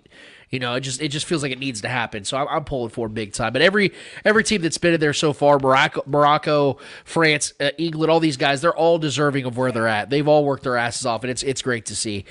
All right, let's get to the Chiefs and Broncos preview. Uh, there is a uh, an interesting uh, vibe over this game because everyone is anticipating one or two things happening in this one. And I understand why. Eddie just brought up France as this team that plays to the level of their competition. It's very frustrating. And the comparison was the Chiefs. And the Chiefs do this almost each and every week where they don't blow teams out. I was actually on the All Chiefed Up podcast this last week. And that was something they brought up to me was why is it that Andy Reid does not like to blow out teams or doesn't just put it on them? And I said that one of the things I actually like about Bill Belichick's coaching style is when he can put it on you, he'll put it on you. And then, he, and then he's yeah, then he says, "Well, it's not my job to stop my team. That's your job." And I think there's been this fear on Andy Reid's side also of offending the other guy because he has a lot of respect for the other the other coach and the other team, which I understand. I respect that. But he also doesn't want to put too much on film, you know, for the next team to study. But for me, if you're as great as you are at what at, you, at what you do in your profession, people are going to know what you do because they watch your every move anyway. So you're you're going to have enough on film for people to understand what your attack is going to be, regardless of how much you put out there. So that's one thing I've always been a little frustrated with Andy Reid is about preserving everything. But At the same time, I think that's also why the Chiefs have been one of the healthier teams throughout the last several years. Is they're not having guys out there in big blowouts, still going out there catching passes, taking big hits, things of that nature. So there's a lot of give and take there. And style points are not something that I really care about. As long as the Chiefs win, more more times than not, I'm okay with them. You know, having you know surviving a game like that. But let's not pretend that we don't like these games that are stress free. When the Chiefs started pouring it out on the Niners, that was one of my favorite games of the season. Week one against the Cardinals, they poured it on the Cardinals. One of my favorite games of the season because the Chiefs just could not be stopped and they kept the foot on the gas. Well, this is an opportunity for the Chiefs to do that very same thing against a team that they have owned since Patrick Mahomes has been their quarterback. In fact, the Chiefs are 9 and 0 against the Broncos since Patrick Mahomes started as their quarterback in week 17 of 2017. And if you look at the Broncos as a whole right now, they somehow found a way to move off of Drew Lock and Teddy Bridgewater and all these other retread quarterbacks and failed quarterbacks. They found a way to get worse. And we can talk about the Russell Wilson trade, but we're we're all fully aware that was just a horrific trade. And the Broncos ironically have one of the better defenses in the entire league. So coming into this matchup, you think, okay, the Broncos have a shot here to keep this game close, giving their offense a chance to maybe get something going at home. You know, they're a, they're not a desperate team at this point because they're not a playoff team. What can the Broncos bring to this offensively? Chiefs defense has been under my under underwhelming against good offenses, but against bad offenses, the Chiefs have actually been very good defensively, as they should be if you're going to be a team that's going to be competing for Super Bowls. Passing offenses the Broncos defense have faced this season, though, is what's going to put this one in context. Because although I do believe the Broncos have a very, very, very good defense, they've also benefited off of playing a pretty soft schedule for the majority of the year. So week one, they played Seattle. They are the ninth passing offense. Texans with the 27th. San Francisco with the 14th. Las Vegas, the, the Raiders with the 10th. The Colts with the 12th, which I can't believe they're even in the top 20. The Chargers with the 6th. The Jets with the 18th, the Jacksonville Jaguars with the 17th, the Titans with the 30th, the Raiders with the 10th, the Panthers with the 29th, and the Ravens with the 26th. The Broncos have faced four top 10 passing offenses this year. They went 0 4 in those games and gave up 23 points a game. They have faced six bottom 16 passing offenses.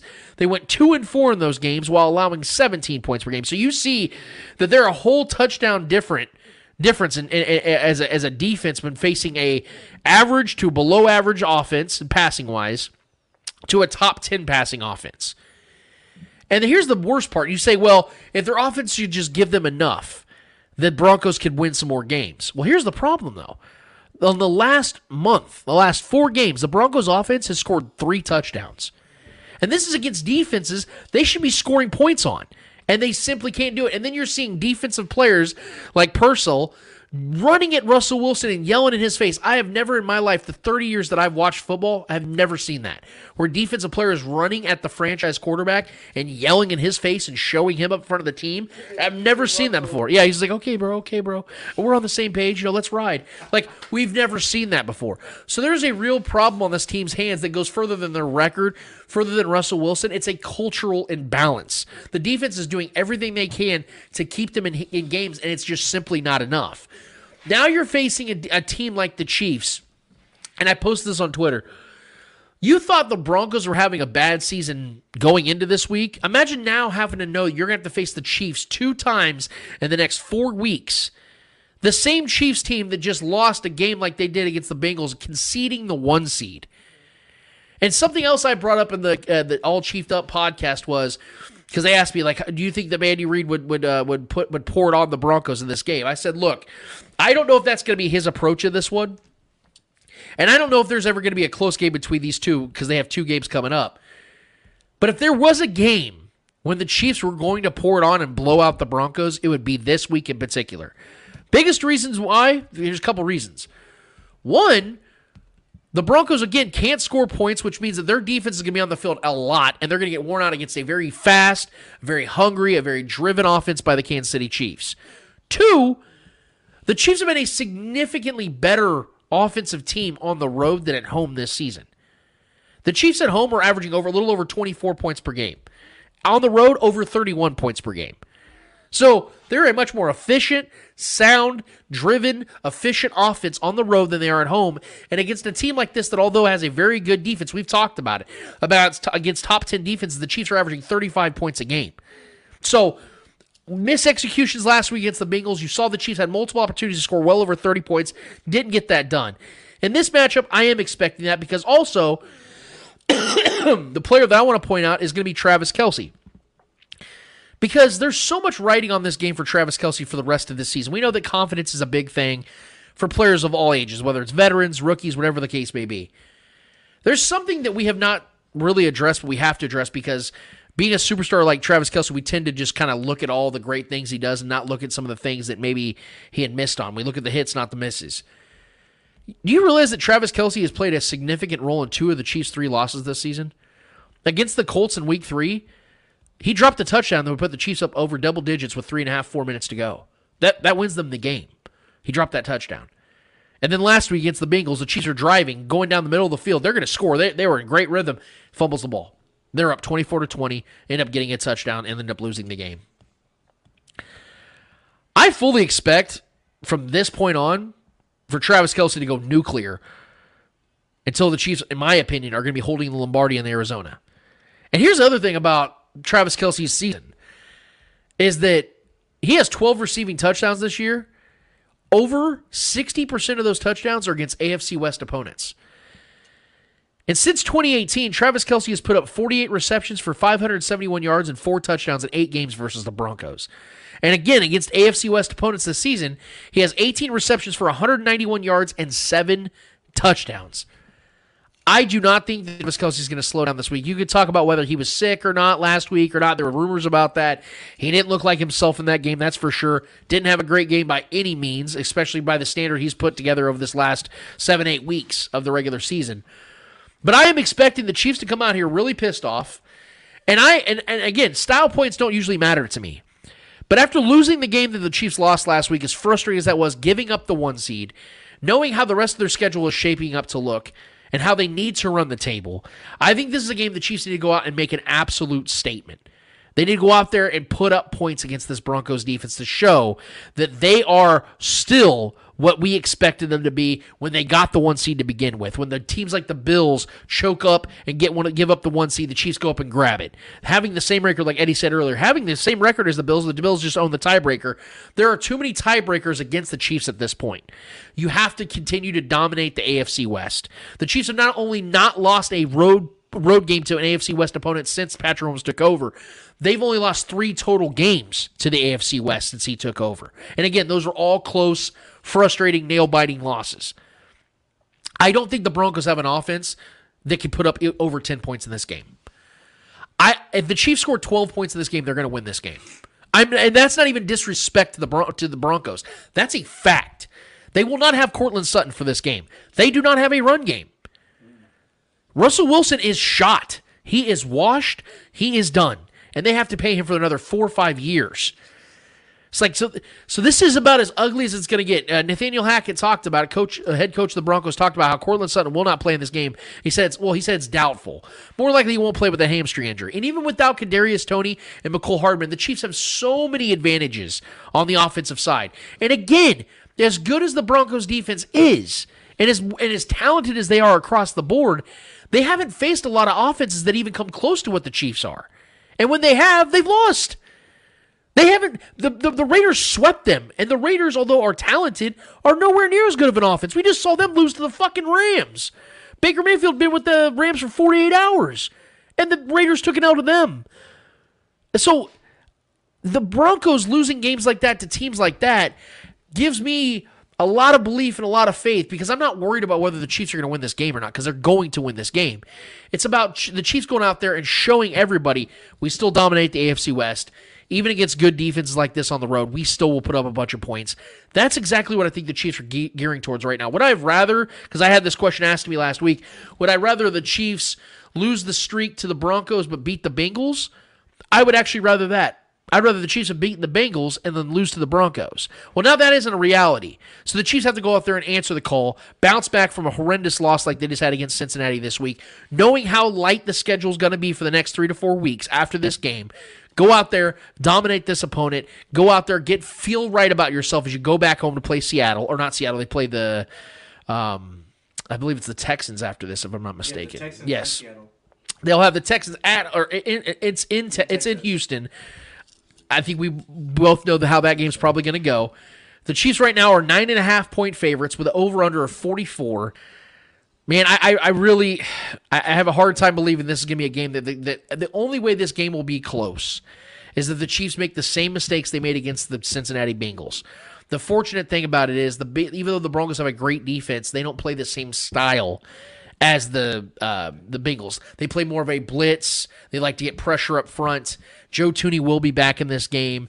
I am expecting the Chiefs to be able to control time of possession in this one, be able to run the ball with success, and then get out here with a victory. I'll give you guys my score prediction in a second, but first and foremost, Eddie, what are you seeing in this matchup? What are you expecting in this matchup? How do you see this game going? There's there's something that Patrick Mahomes came out saying uh, earlier this week, saying that you you guys can can uh, get was it can't was it think about like after the loss is like you can't get sucked up to, into that loss or whatever because then it turns into two. He said something like that along those lines. It's very very true, and I like how this team. Uh, right after the the Bengals lost, they already moved on to the next week. Uh, it is it is what it is. A regular season playoffs, you can't do that. Yeah. Uh, but it's a regular season. Try and get the one seed back. Move on. It, it happened. Let it be in the past. Stay in the past. Yeah. And and I think this is a a, a perfect situation for the Chiefs because you're facing another top defense, just kind of like the Bengals. The Bengals have a top defense. I think they haven't allowed like a touchdown in the second half or something like that. It, it went like they went like seven weeks Yeah. for that. Yeah. Uh, so I think it's an, a, a- great test for the Chiefs, especially for this offense, especially still with with without Mecole Hardman, especially without uh, Kadarius Toney. Obviously, having Juju back, uh, even more healthy than he was this past week. Uh, even after he took that one hit in the head, and he was like, "Oh shit, my head." Uh, so I, I think this is a great, great uh, situation for the Chiefs because they can go out there and prove to us that they can very well dominate a top defense. Just just like they've done in the past against the 49ers, completely destroyed that defense. That defense did not know how to stop Patrick Mahomes in this Chiefs offense and the running game. They couldn't do it. And I think the Chiefs have an opportunity to go here, show the world that though yes, the Broncos are a bad offensive team, you got to think it's a really great offensive team. And I think you said this in the past that if the Broncos scored 17 points in like nine of their games, they'd probably be undefeated by now. Or Yeah, they scored 17 points in in. Uh, they scored 17 points a week this season. They would have had a nine and one record at that point of the year. which is insane. That Yeah. should tell you how good this defense is. If they only had a capable quarterback, I think this team would definitely be fighting with the Chiefs for the for the AFC West. But obviously, we we've seen how that's ha- uh, unfolded this season, and I, I love the matchup. I, I I very well can see a Chiefs blowout, especially because they're pissed off of, of what the Bengals did. They did all this shit talking, or Justin Reid did all this shit talking and couldn't back it up. And and I think the Chiefs learned pretty much a, a tough lesson that day. Don't talk shit. Let, let's do it after the game. It's, and with the AFC West opponent, you have to go out there and dominate. You have to. You have to, especially what happened against the Bengals. You have to go out there and dominate. You have to go out there and, and show us that you're still Super Bowl worthy. You know, it, this is going to be a really, really good matchup. Uh, you said uh, Sutton's not going to be there. I think this defense is going to have a great game. Uh, I pretty pretty much see this defense getting a couple of sacks here and there. Uh, Chris Jones doing his thing, getting the pressures. Um, I just hope that they don't play down to the level of the Broncos because if they do, this game can get ugly and can get very ugly real quick. Yeah, and and I'll, I'll say this: something else the Chiefs have to figure out is how to stop turning the damn ball over. Seven consecutive games, the Chiefs have had a turnover. It's absurd. And to me, I think this game is, is a great opportunity to, for your run game. Build the run game. Build the confidence in that run game. Put that film out there. Uh, have Pacheco do you know get the carries, get give him uh, the three digit yards, let him cook. I think this game is perfect for that because especially going into the playoffs, you want to have more uh, versatility in the playoffs. You want to have the run game available. You want to have the pass game available when when you need it. You know, so you can have uh, the the good. And I think this is a perfect situation because, like I said, this is the top defense. So if you can get the run game going, you can get the pass game going. This is this could very well be a a good good Chiefs game. So you just have to play to your strengths and and don't let the opponent get in your head. I think and also something the Broncos always rely on, at least coming into this season, was their incredible home crowd. You know, every time there's an incomplete pass, incomplete. You know, it's a packed house. They always lead the league in, in, in attendance. They're they're super faithful uh, uh, fan base out there in Denver. If you get them pissed off early in the game, you know, let's say the Chief, you know, more likely the Chiefs get an opportunity to defer, they will and, and kick the ball off to the Broncos, which I would much prefer in this game. Get Russell Wilson to look bad immediately to get the crowd all anxious and pissed off. Yes. And then just like I said, methodical drives.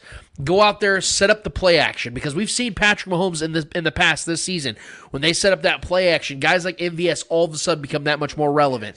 Guys like Juju and those little cross patterns, Sky Moore, guys like that, they're going to have to be pivotal pieces in this game become all that more open too in these kind of games. Make this game easy for Patrick Mahomes because obviously he will flourish no matter what the situation is. But give, like you said, give the run game its due. Let Pacheco go out there and get the ground and pound going, and then because one thing I noticed that Andy Reid does though is he gets really predictable in some of the things. Him and Eric Bieniemy get really predictable on first and ten. Almost every single time they're running the ball, and it goes three four yards. I don't have a problem with running the ball, but I want first down to get six, seven yards. That way you can set up a short run game. So in the first downs, I want to see the Chiefs do a little bit more of a screen pass, bubble screens, get Travis Kelce open on the outside.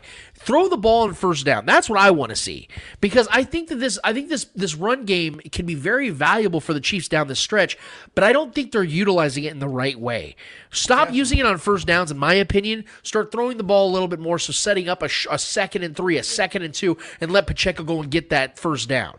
Set up that kind of tempo. And I think against a defense like this, where you're not letting Surtain lock down a certain guy down the field, you're getting these short, quicker passes and allowing these guys to get yak, is the best way I think that they can do the Setting up with play action, things of that I, I, nature. I think this game calls for an Alex Smith playbook. I, I, I think that would be this would be great for an Alex Smith kind of playbook where it's the checkdowns, checkdowns, checkdowns, checkdowns. Especially with the top defense like this, and, and I think that can help you get the run game as well. Because then they're gonna have to fall back a little bit if you're just kind of doing the checkdowns and checkdowns. They're they're, they're gonna have to press. You can get the deep pass. It, this calls for a great great Chiefs game, but we, cannot we cannot go down to their level. We we can't we can't afford to do that. Uh, we get Joe Thuney back this week. That's a great plus. Uh, hopefully, Luke, Lucas Niang plays a, a, a more snaps. Uh, obviously, he probably won't play a whole game, but I, I want to see him out there a lot more. Uh, have uh, more drives. You know, start getting him into that rhythm before the playoffs. So this would be a, a great situation. Give Pacheco the ball. I love how the Chiefs named him the starter and kind of you've seen it since since that day, since they since that week that they named him the starter. This offense has started like uh, running the ball a little bit more. Uh, obviously, against the Bengals, they abandoned it. I don't know why, but since then, the Chiefs have constantly played to the to the advantages of Pacheco. They let him do the thing. Yes, he gets one yard carries, but I love the the when he, he gets off the ground and starts like you know pumping like yeah, it's a one yard game, but that kind of like fucks with the defense. It's kind of like what the fuck? I just hit him like Right. knocked him out, and he just got up and it kind of throws him off a little bit. So I love that from Pacheco. Get the game, the, the the run game going. If you get that going going into the playoffs, you can you can you can bet this team this team's offense could be nearly unstoppable. Well, and to your You point, can't predict it. To your point about that, the only game that the Broncos have given up over thirty points was in uh, was Oct- on October second, Week Four, against the Raiders. Um, the funny thing about it is the Raiders scored thirty two points, and Derek Carr only had one hundred eighty eight yards and zero touchdowns. But Josh Jacobs had 144 rush, 144 yards and two rushing touchdowns on 28 rushes. Same thing with, uh, and again, that was the most points they get up in a game. So Derek Carr did nothing in the air, but they couldn't stop the ground game. Now Josh Jacobs has historically been really good against the Broncos, but I would like to believe that with the people behind the schemes in, in, in Kansas City could scheme up a run play or a run a run a, a run attack that can be just as efficient with Isaiah Pacheco running the way like you've been just alluding to. And if you again, if, if you look at the other games against the Chargers, the, the Broncos lost, only giving up 19 points. But again, you the Herbert didn't throw a touchdown, and they still lost that game. It's because Ekeler got in the end zone on the ground game. Like there, there, are, there is a recipe to beat defenses like the Broncos, especially again when they're going to be on the field so much, and, and, Russell Wilson just keeps giving the ball back to the Chiefs, punting the ball three and out, three and out, three and out, fumble, three and three and out, three and out, interception, whatever the case is. Make that defense work on every single possession to where they start having miscues. They start getting winded. The guys are getting pissed off. They're sick of it. It's three. They're three and nine coming into this game, and they're thinking about Cabo at this point because they know their season's done. Break them Break them mentally, break them physically, break them emotionally, because they have to come back to Kansas City in two weeks after this. They play the Chiefs, play the Texans, and then you have the Broncos coming to Arrowhead. Make them feel like, God damn it, now we got to go to Arrowhead if this team just beat us by 24 points. Like, break them in this game. If there's going to be a game where you beat the shit out of the Broncos, make it this one where you're on the road in their house when they're 3 and 9, when they feel like, man, this can be our one last shot to make anything of this season. Break them if in the opening drive the Chiefs can go over 20 yards on the ground, that's probably going to break the, the, the, Broncos. I think you you would have the recipe to beat the Broncos and how to beat them in every drive. Yeah. So I think if the Chiefs come out strong and, and run the ball and get over 20, 20 plus yards on that first drive, that can open the that can open the playbook. Yeah. It's only it's fair I, game after that, you know. I want to see I want to see the Chiefs' first offensive drive to be a 12 to 15 play drive where you just it's like damn it dude they're just dicing us right now. Like i want it to be a fluid off like if the chiefs go out there and three plays 75 yard touchdown and you're like oh well and the broncos be like oh damn it you know we, just made, we gave them a big play we'll, we'll bounce back.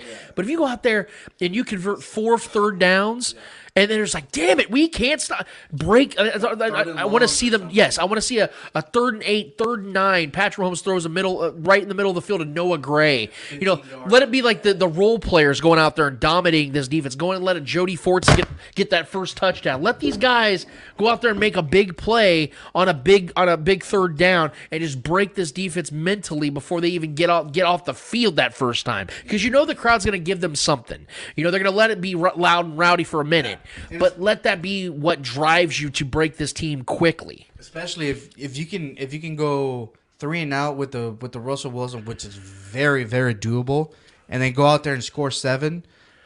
The, their offense is just going to feel that much more pressure because the fans are just going to. We've seen the fans start booing Russell Wilson before, so yeah. uh, if if the the Chiefs can can do that early in the game, they can coast through the whole game. Yep. So we just we just have to, you know, pound down from the fucking. as soon as Patrick Mahomes snaps the first ball in the first drive, yeah, we have to fucking pound down. We we can't afford a uh, interception on the first drive, fumble on the first drive, uh, three and out. We can't afford to do that. So I like that long. I like how you it's like that long drive. Get like that six minute drive, seven minute drive.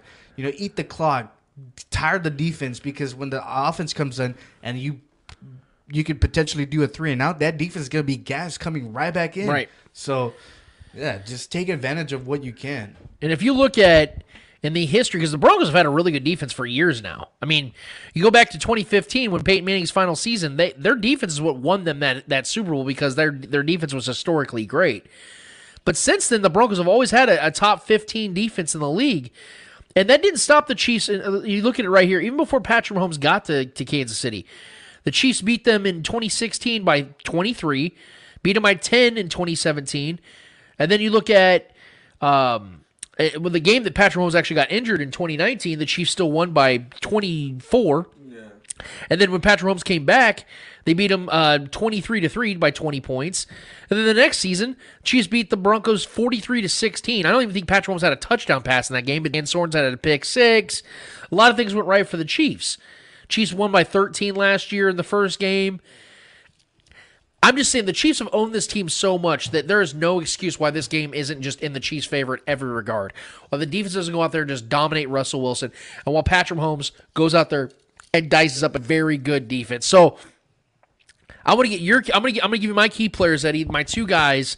I'm gonna keep it very simple because I think these are the two guys that have to have big games in this one to make it a statement victory.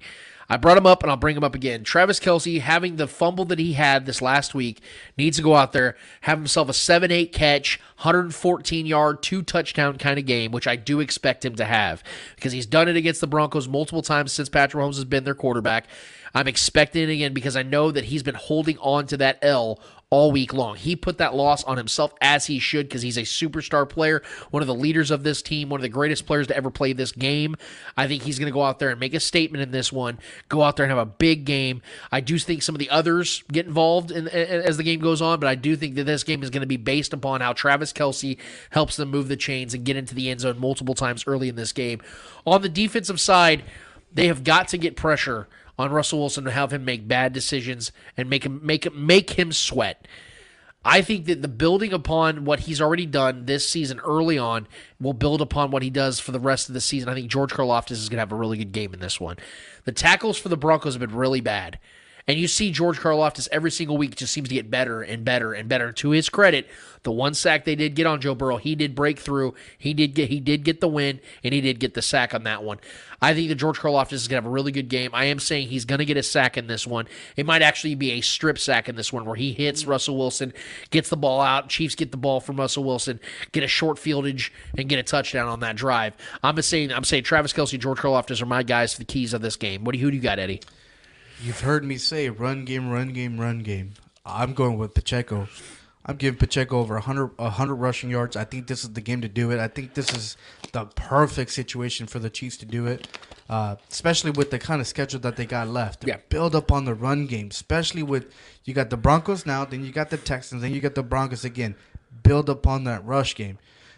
And it's only going to get better and better and better. And you need that going into the playoffs because in the playoffs, we've seen it before. If, uh, especially against the Bengals. You abandon the run game. You you ask you you ask for the other team to to come back and potentially beat you, kind of like what the Bengals did, because you're not able or capable to run the clock the clock game uh, down.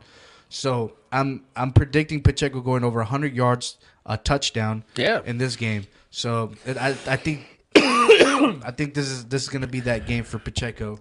Uh, and then defensive side, I'm gonna go with Chris Jones especially after that poor, poor, poor performance against the Bengals. Uh, and he he was that that was the game that he was eyeing on since last season, and he didn't do shit. Yep. I think this Chris Jones has to come out here and get at least two, three sacks. This this he has to get that bad taste out of his mouth. He, he has to get that confidence back, that confidence boot. And I think him getting a few sacks on Russell Wilson, especially on the AFC West opponent, I think can get can help you get that boost back, can help you get that confidence back. So I think Chris Jones is going to have a great game in this one with the, probably potentially a couple sacks. Yep. And then have a look at the score of this game. I'm going to give the Chiefs a big benefit of the doubt here, man. I, I really do think they're going to put up some points in this game. Uh, I know the Broncos have a good defense, as we've talked about over and over and over again. But I do think the Chiefs are going to come out here. Patrick Mahomes is going to show everybody again why he is still the MVP in my eyes. And they're going to Chiefs are going to get. I think the Chiefs are going to get the one seed back within the next couple of weeks, and this will be a game that helps them get there. I think the Chiefs are going to beat. I think the Chiefs are going to beat the Broncos. They're going to keep the Broncos out of the end zone for the entire game. I don't think the Broncos mm-hmm. score a touchdown, and I think the Chiefs score a lot in this one. I'm going to say the Chiefs. I, I think that if I'm going to go non-conservative, say the Chiefs blow them out. I think the Chiefs win this game 34 to nine. What do you got, Eddie? Okay, if, if, I'm, pre- uh, if I'm predicting how how things are to go out with this game, I'm to go with uh with the score of 35 to 14. I think they're going to get a couple of touchdowns, but I think those are going to be those garbage time touchdowns where we potentially have our backups in into the fourth quarter. You know what I mean? And, and I think that's where the Broncos could potentially get those 14 points. I think this Chiefs can very well dominate from the beginning to the end. And I'm, I'm predicting a 35-14 game. I like it. You guys let us know what you guys think about how this game goes. Who will be your key players? What's going to happen with the score? Do the Chiefs continue to go down the sled of getting into another 10 win season and potentially getting that one seed back? You guys let us know how that's going to go. Hit us up on our YouTube channel and let us know what your thoughts and what your predictions will be. Eddie, we have one more order of business to get to. What is it called? Hold this L. Each and every week, we finish off each and every episode with a series of L's in the world of sports. Whether those L's in the world of sports are friendly or not so friendly L's in the world of sports, we promise you, who is ever holding those L's in the world of sports deserve those L's in the world of sports. Eddie Ortiz, Mr. Yo Yo Yo, who's holding the L for you this week? Why is it F1? Well, I'm gonna start off by saying that France just scored against England. Uh, they're up uh, 1-0. Like it. Um, I'm gonna go back into the World Cup, and I'm gonna go into a game from yesterday, uh, the Argentina Netherlands. The media, uh, fans around the world are crushing Argentina uh, f- by the way they celebrated the victory against Netherlands. We go back to those unwritten rules uh, that we were talking about earlier. Those, uh, you know, uh, big games are. What did you say about the? Uh, uh, something about the players when like uh, with the bat flick, you're like uh, yeah, like celebrating home runs. Yeah. Yeah, yeah. Unwritten rules. yeah. Um,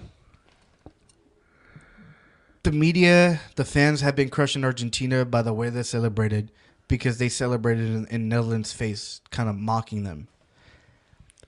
I love that from them, especially after what the what the Netherlands did for uh, to them throughout the whole uh, to the days leading up to that matchup, uh, with the with the Netherlands coach going out there and saying it's like, well, uh, when Argentina's attacking, he runs through Messi, but when they defend, Argentina really plays with only ten players because Messi's non-existent.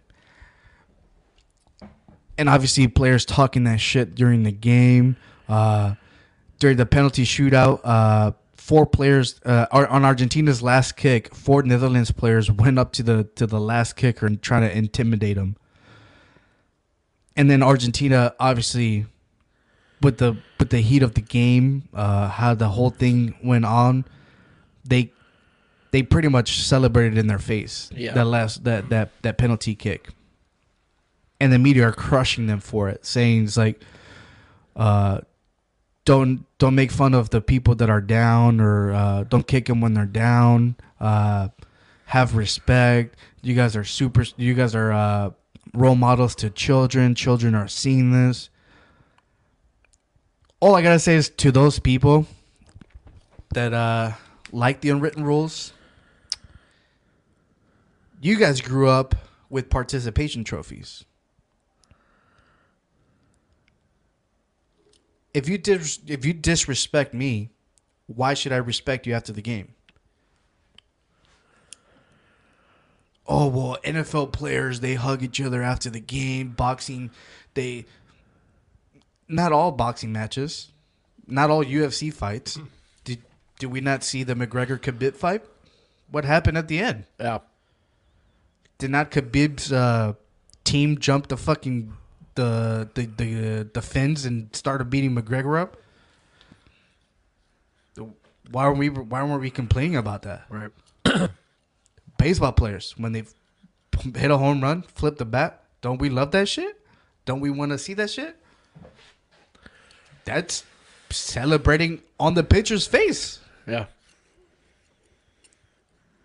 Wha- What's the difference between that and Argentina celebrating on Netherlands' face after all that shit talking they did? You know what I mean? All these people complaining about you being role models. You guys are superstars. Messi, he's not the leader that we all thought. Yada yada. Fuck you. That's all I gotta say. It's the World Cup. If you gonna fucking shit talk me, accept accept you, you're accepting the repercussions that come with that. Yeah. Oh, it, it, it, all- it's all left on the field. Blah blah. It happened during the game. They shouldn't hold the grudge. Said who? It's personal to a lot of people, man. That's what's annoying. Uh, that's all I've been seeing on social media today, especially on Twitter. It's- It sucks seeing it from guys that I look up to in the media world, especially in the soccer world. It sucks. But man, let them be. Let them celebrate. Let them get that shit off. It's the World Cup. They're playing for an entire country. So to those fans, to those media reporters, to anybody judging and saying stuff about Argentina and the way they celebrated, you're gonna have to do me a favor and uh, Hold this L. yeah, I, I always love uh, attacking the good old unwritten rules. Uh, so I actually want to hand out a W first and foremost to a guy that I think saved his NFL career this year, and I, I briefly mentioned him just a minute ago, but I'm going to mention him again. Baker Mayfield went out there and made a statement this week. Um, I didn't know if he was going to play in this game or not. I know that John Wolford was healthy, and the backup for Matt Stafford, longtime backup now for the Rams. And I wasn't expecting to play if if at all really, but after the first drive, I think that McVay's like, look, he's had 48 hours with the team. He's familiar with some of the verbiage that we've had here because he used to have a, a coach back with uh, the Browns that had the same uh, language that we use here in LA. So it was easier for Baker Mayfield in that regard. But let's not make it sound like it was easy for him at all. No, yeah, no new team. Now the cool thing with Baker did is he actually did anticipate getting picked up by the Rams, so he bought a ticket before they actually told him they were picking him up to go to LA. So he was already anticipating this, and so he goes out there. I ain't gonna lie. I watched like the first three, three and a half quarters of this game, and I was like, "Yeah, the Raiders are gonna win this game. It's ugly. This is terrible." Baker's had some good throws, but let's be real, man. Like you can't really expect him to go out there and win this kind of game. And in the fourth quarter, the Rams had three points going into the fourth quarter. With three minutes left. With three minutes left. And they scored two touchdowns. And the final touchdown, not only did Baker Mayfield lead a game winning drive against the Raiders, he led the longest drive under two minutes for a game winning drive in the history of the NFL. It was a 98 yard drive with a team that he had been on for less than two full days. I could hand an L to the Raiders right now for that, but I want to I want to praise Baker because if we're being honest here, this is his third team in the last nine months that he's been on. Third team. And he was a backup for the Panthers on and off, and was supposed to be a backup for the Rams now. But now he's won himself the starting job with the Rams for the foreseeable future. And even the Rams don't hold on to him, which I don't expect they will, because I think Matt Stafford does come back for another year if he if he's healthy. He's got himself an opportunity to get traded to another team that he could potentially start for. I think this resurrected his career, saved his career, and has a real opportunity to, to, to be a starter for another NFL team for at least another season. It's it's it's real it's out there. It's out there now for Baker and his entire the entire viewpoint of Baker Mayfield has changed just just like that over one single win, and he looked really good at the end. And I, it was so funny. I heard Trevor screaming "Lance" at the end of the game. I'm falling asleep, and I hear him from up. It was amazing, and I'm happy for Baker. I don't expect this guy to be a long term franchise quarterback for anybody, but when the chips are down, Baker likes to play in chaos, and he usually he usually comes up big in those types of moments, and that's what makes him who he is. Despite the fact he's headbutting teammates with with their helmets on while he doesn't have a damn helmet on. Look past all that stuff, man. I am so happy for him, and I wanted to throw a dub out there for my guy Baker Mayfield because that, that was more than deserving. But um, I'm gonna I'm gonna bring my L back here to Kansas City. I came out last week and I said that I prefer it when my, the opposition talks before facing the Chiefs to give the Chiefs that chip. But I did have zero problem with the Chiefs being the ones that, that, that talk big as long as it's backed up with action. I, I've stood by that. I said, look, if you're going to talk shit, you better back that shit up. And Eddie's talked about it. That right now, talking shit's been taking L's lately. And there was no bigger L than the one that was handed here in Kansas City. Um, and I was okay with Justin Reid being the one to talk shit because he was the guy that was the veteran in the secondary outside of L'Jarius Sneed and Juan Thornhill. He was the, he was the veteran player. Uh, he was the guy that was brought in here in Kansas City to be that difference maker. You know, to, to be a difference maker both on and off the field from Tyrann Mathieu because a lot of people had a problem with Tyrann Mathieu making business decisions, business decisions on the field and the things he utilized social media for a lot of times against Chiefs fans. So he was supposed to be a difference maker in those two regards. We, well, he made zero difference in this game. And in fact, he made more noise in the post-game interviews and Twitter following said underwhelming performance than he did an actual under underwhelming performance. Coming out with a different tune, apologizing for what he said in the post-game, but only apologizing for getting the names wrong of the players, not for what he actually said. Not for saying I'm going to lock these guys up and causing a controversy. Andy Reid having to come out and say that yeah, he didn't know that, but he's new here. He'll he'll learn. Didn't apologize for that. Didn't apologize for speaking out. He apologized for just getting their names mixed up. After the fact, after what happened, and then as it was as if that was the point of any of this. Nobody cared about him getting the names wrong. They cared about him being somebody that did something that was so uncharacteristic for a Chiefs player under Andy Reid that when it doesn't go the way it's supposed to, or you didn't fulfill your end of the bargain, it makes you look even worse. And then uh, two days later, on a Tuesday, goes on Twitter and says, unpopular opinion, quote, unpopular opinion, we lost, dot, dot, dot, but I was still right cry about it. End quote. He, again, I, I can't emphasize this enough. Justin Reid was supposed to be an upgrade from Tyrann Mathieu. But he, all he's been is more of the same on both the field and now on Twitter. He's more concerned about how he's viewed than how the team is viewed. Bro, you, you can't come out two days after getting dribbled on a football field and say, but I was still right. And don't here's the other thing. Don't try and sell yourself as this team first guy to the fan base when you you tweet stupid shit like that 2 days after the biggest loss of the season. Because here's the thing. No one gives a shit if you were right. You lost the game. You were ineffective in this game. You lost the one seed in the AFC. That's the important part in all of this. That's the whole point in all of this. Not whether you were right about some stupid ass prediction you made that meant nothing and didn't help change the outcome whatsoever. Justin Reid asks for the noise, and now he's getting it. If you're going to open your mouth, you better back it up. Otherwise, you're going to hold L's on and off the field. So, with that, Justin Reid, do me a solid and hold this L. God, I hope he just doesn't talk for the rest of the season. I'm I'm good with guys talking, but if you better back it up and not go out there and, and look like a basketball Steph Curry's hands, man, when you're out there trying to make a tackle and then just absolutely have a blunderous loss like that. It just makes no sense at all. Just stay in your lane, bro. Just play football. Try to be a difference maker before you go out there and start saying stuff. This has been a fun show. Uh, it's usually a little bit longer than this. I know that, uh, but we are missing a, a third of our our, our uh, amigos here, if you will. Uh, we don't have the uh, whole structure, but we will be back next week, guys, to hopefully have all that back. It's been one of those weird weird weeks where I know everyone's getting hit with the bug right now.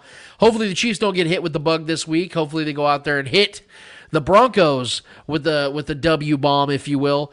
This is nevertheless, it's been a fun show, guys. We really do appreciate all you that have already subscribed. If you not, though, hit us up on YouTube, hit the subscribe button, hit the notification button if you'd like. Uh, we love it every single week when we hear from you guys, get interactions from you guys. And again, thank you to Starcade Media for what they do for us, man, each and every week when they promote our shows on their platforms. They have a big, big, big following. They got a lot of other good shows on there as well. Arrowhead Allies, The Kingdom Queens. They got a lot of good shows out there. Definitely give them a follow as well, guys. But for Eddie Ortiz, for the great Clay Windler that puts all this stuff together. I'm Lance Twidwell. Episode 196 of the Spoken Podcast is done, finished, and finito. And until we're here one week's time from today, talking about the Chiefs hopefully getting back that one seed, we out of this bitch. See ya. Hey,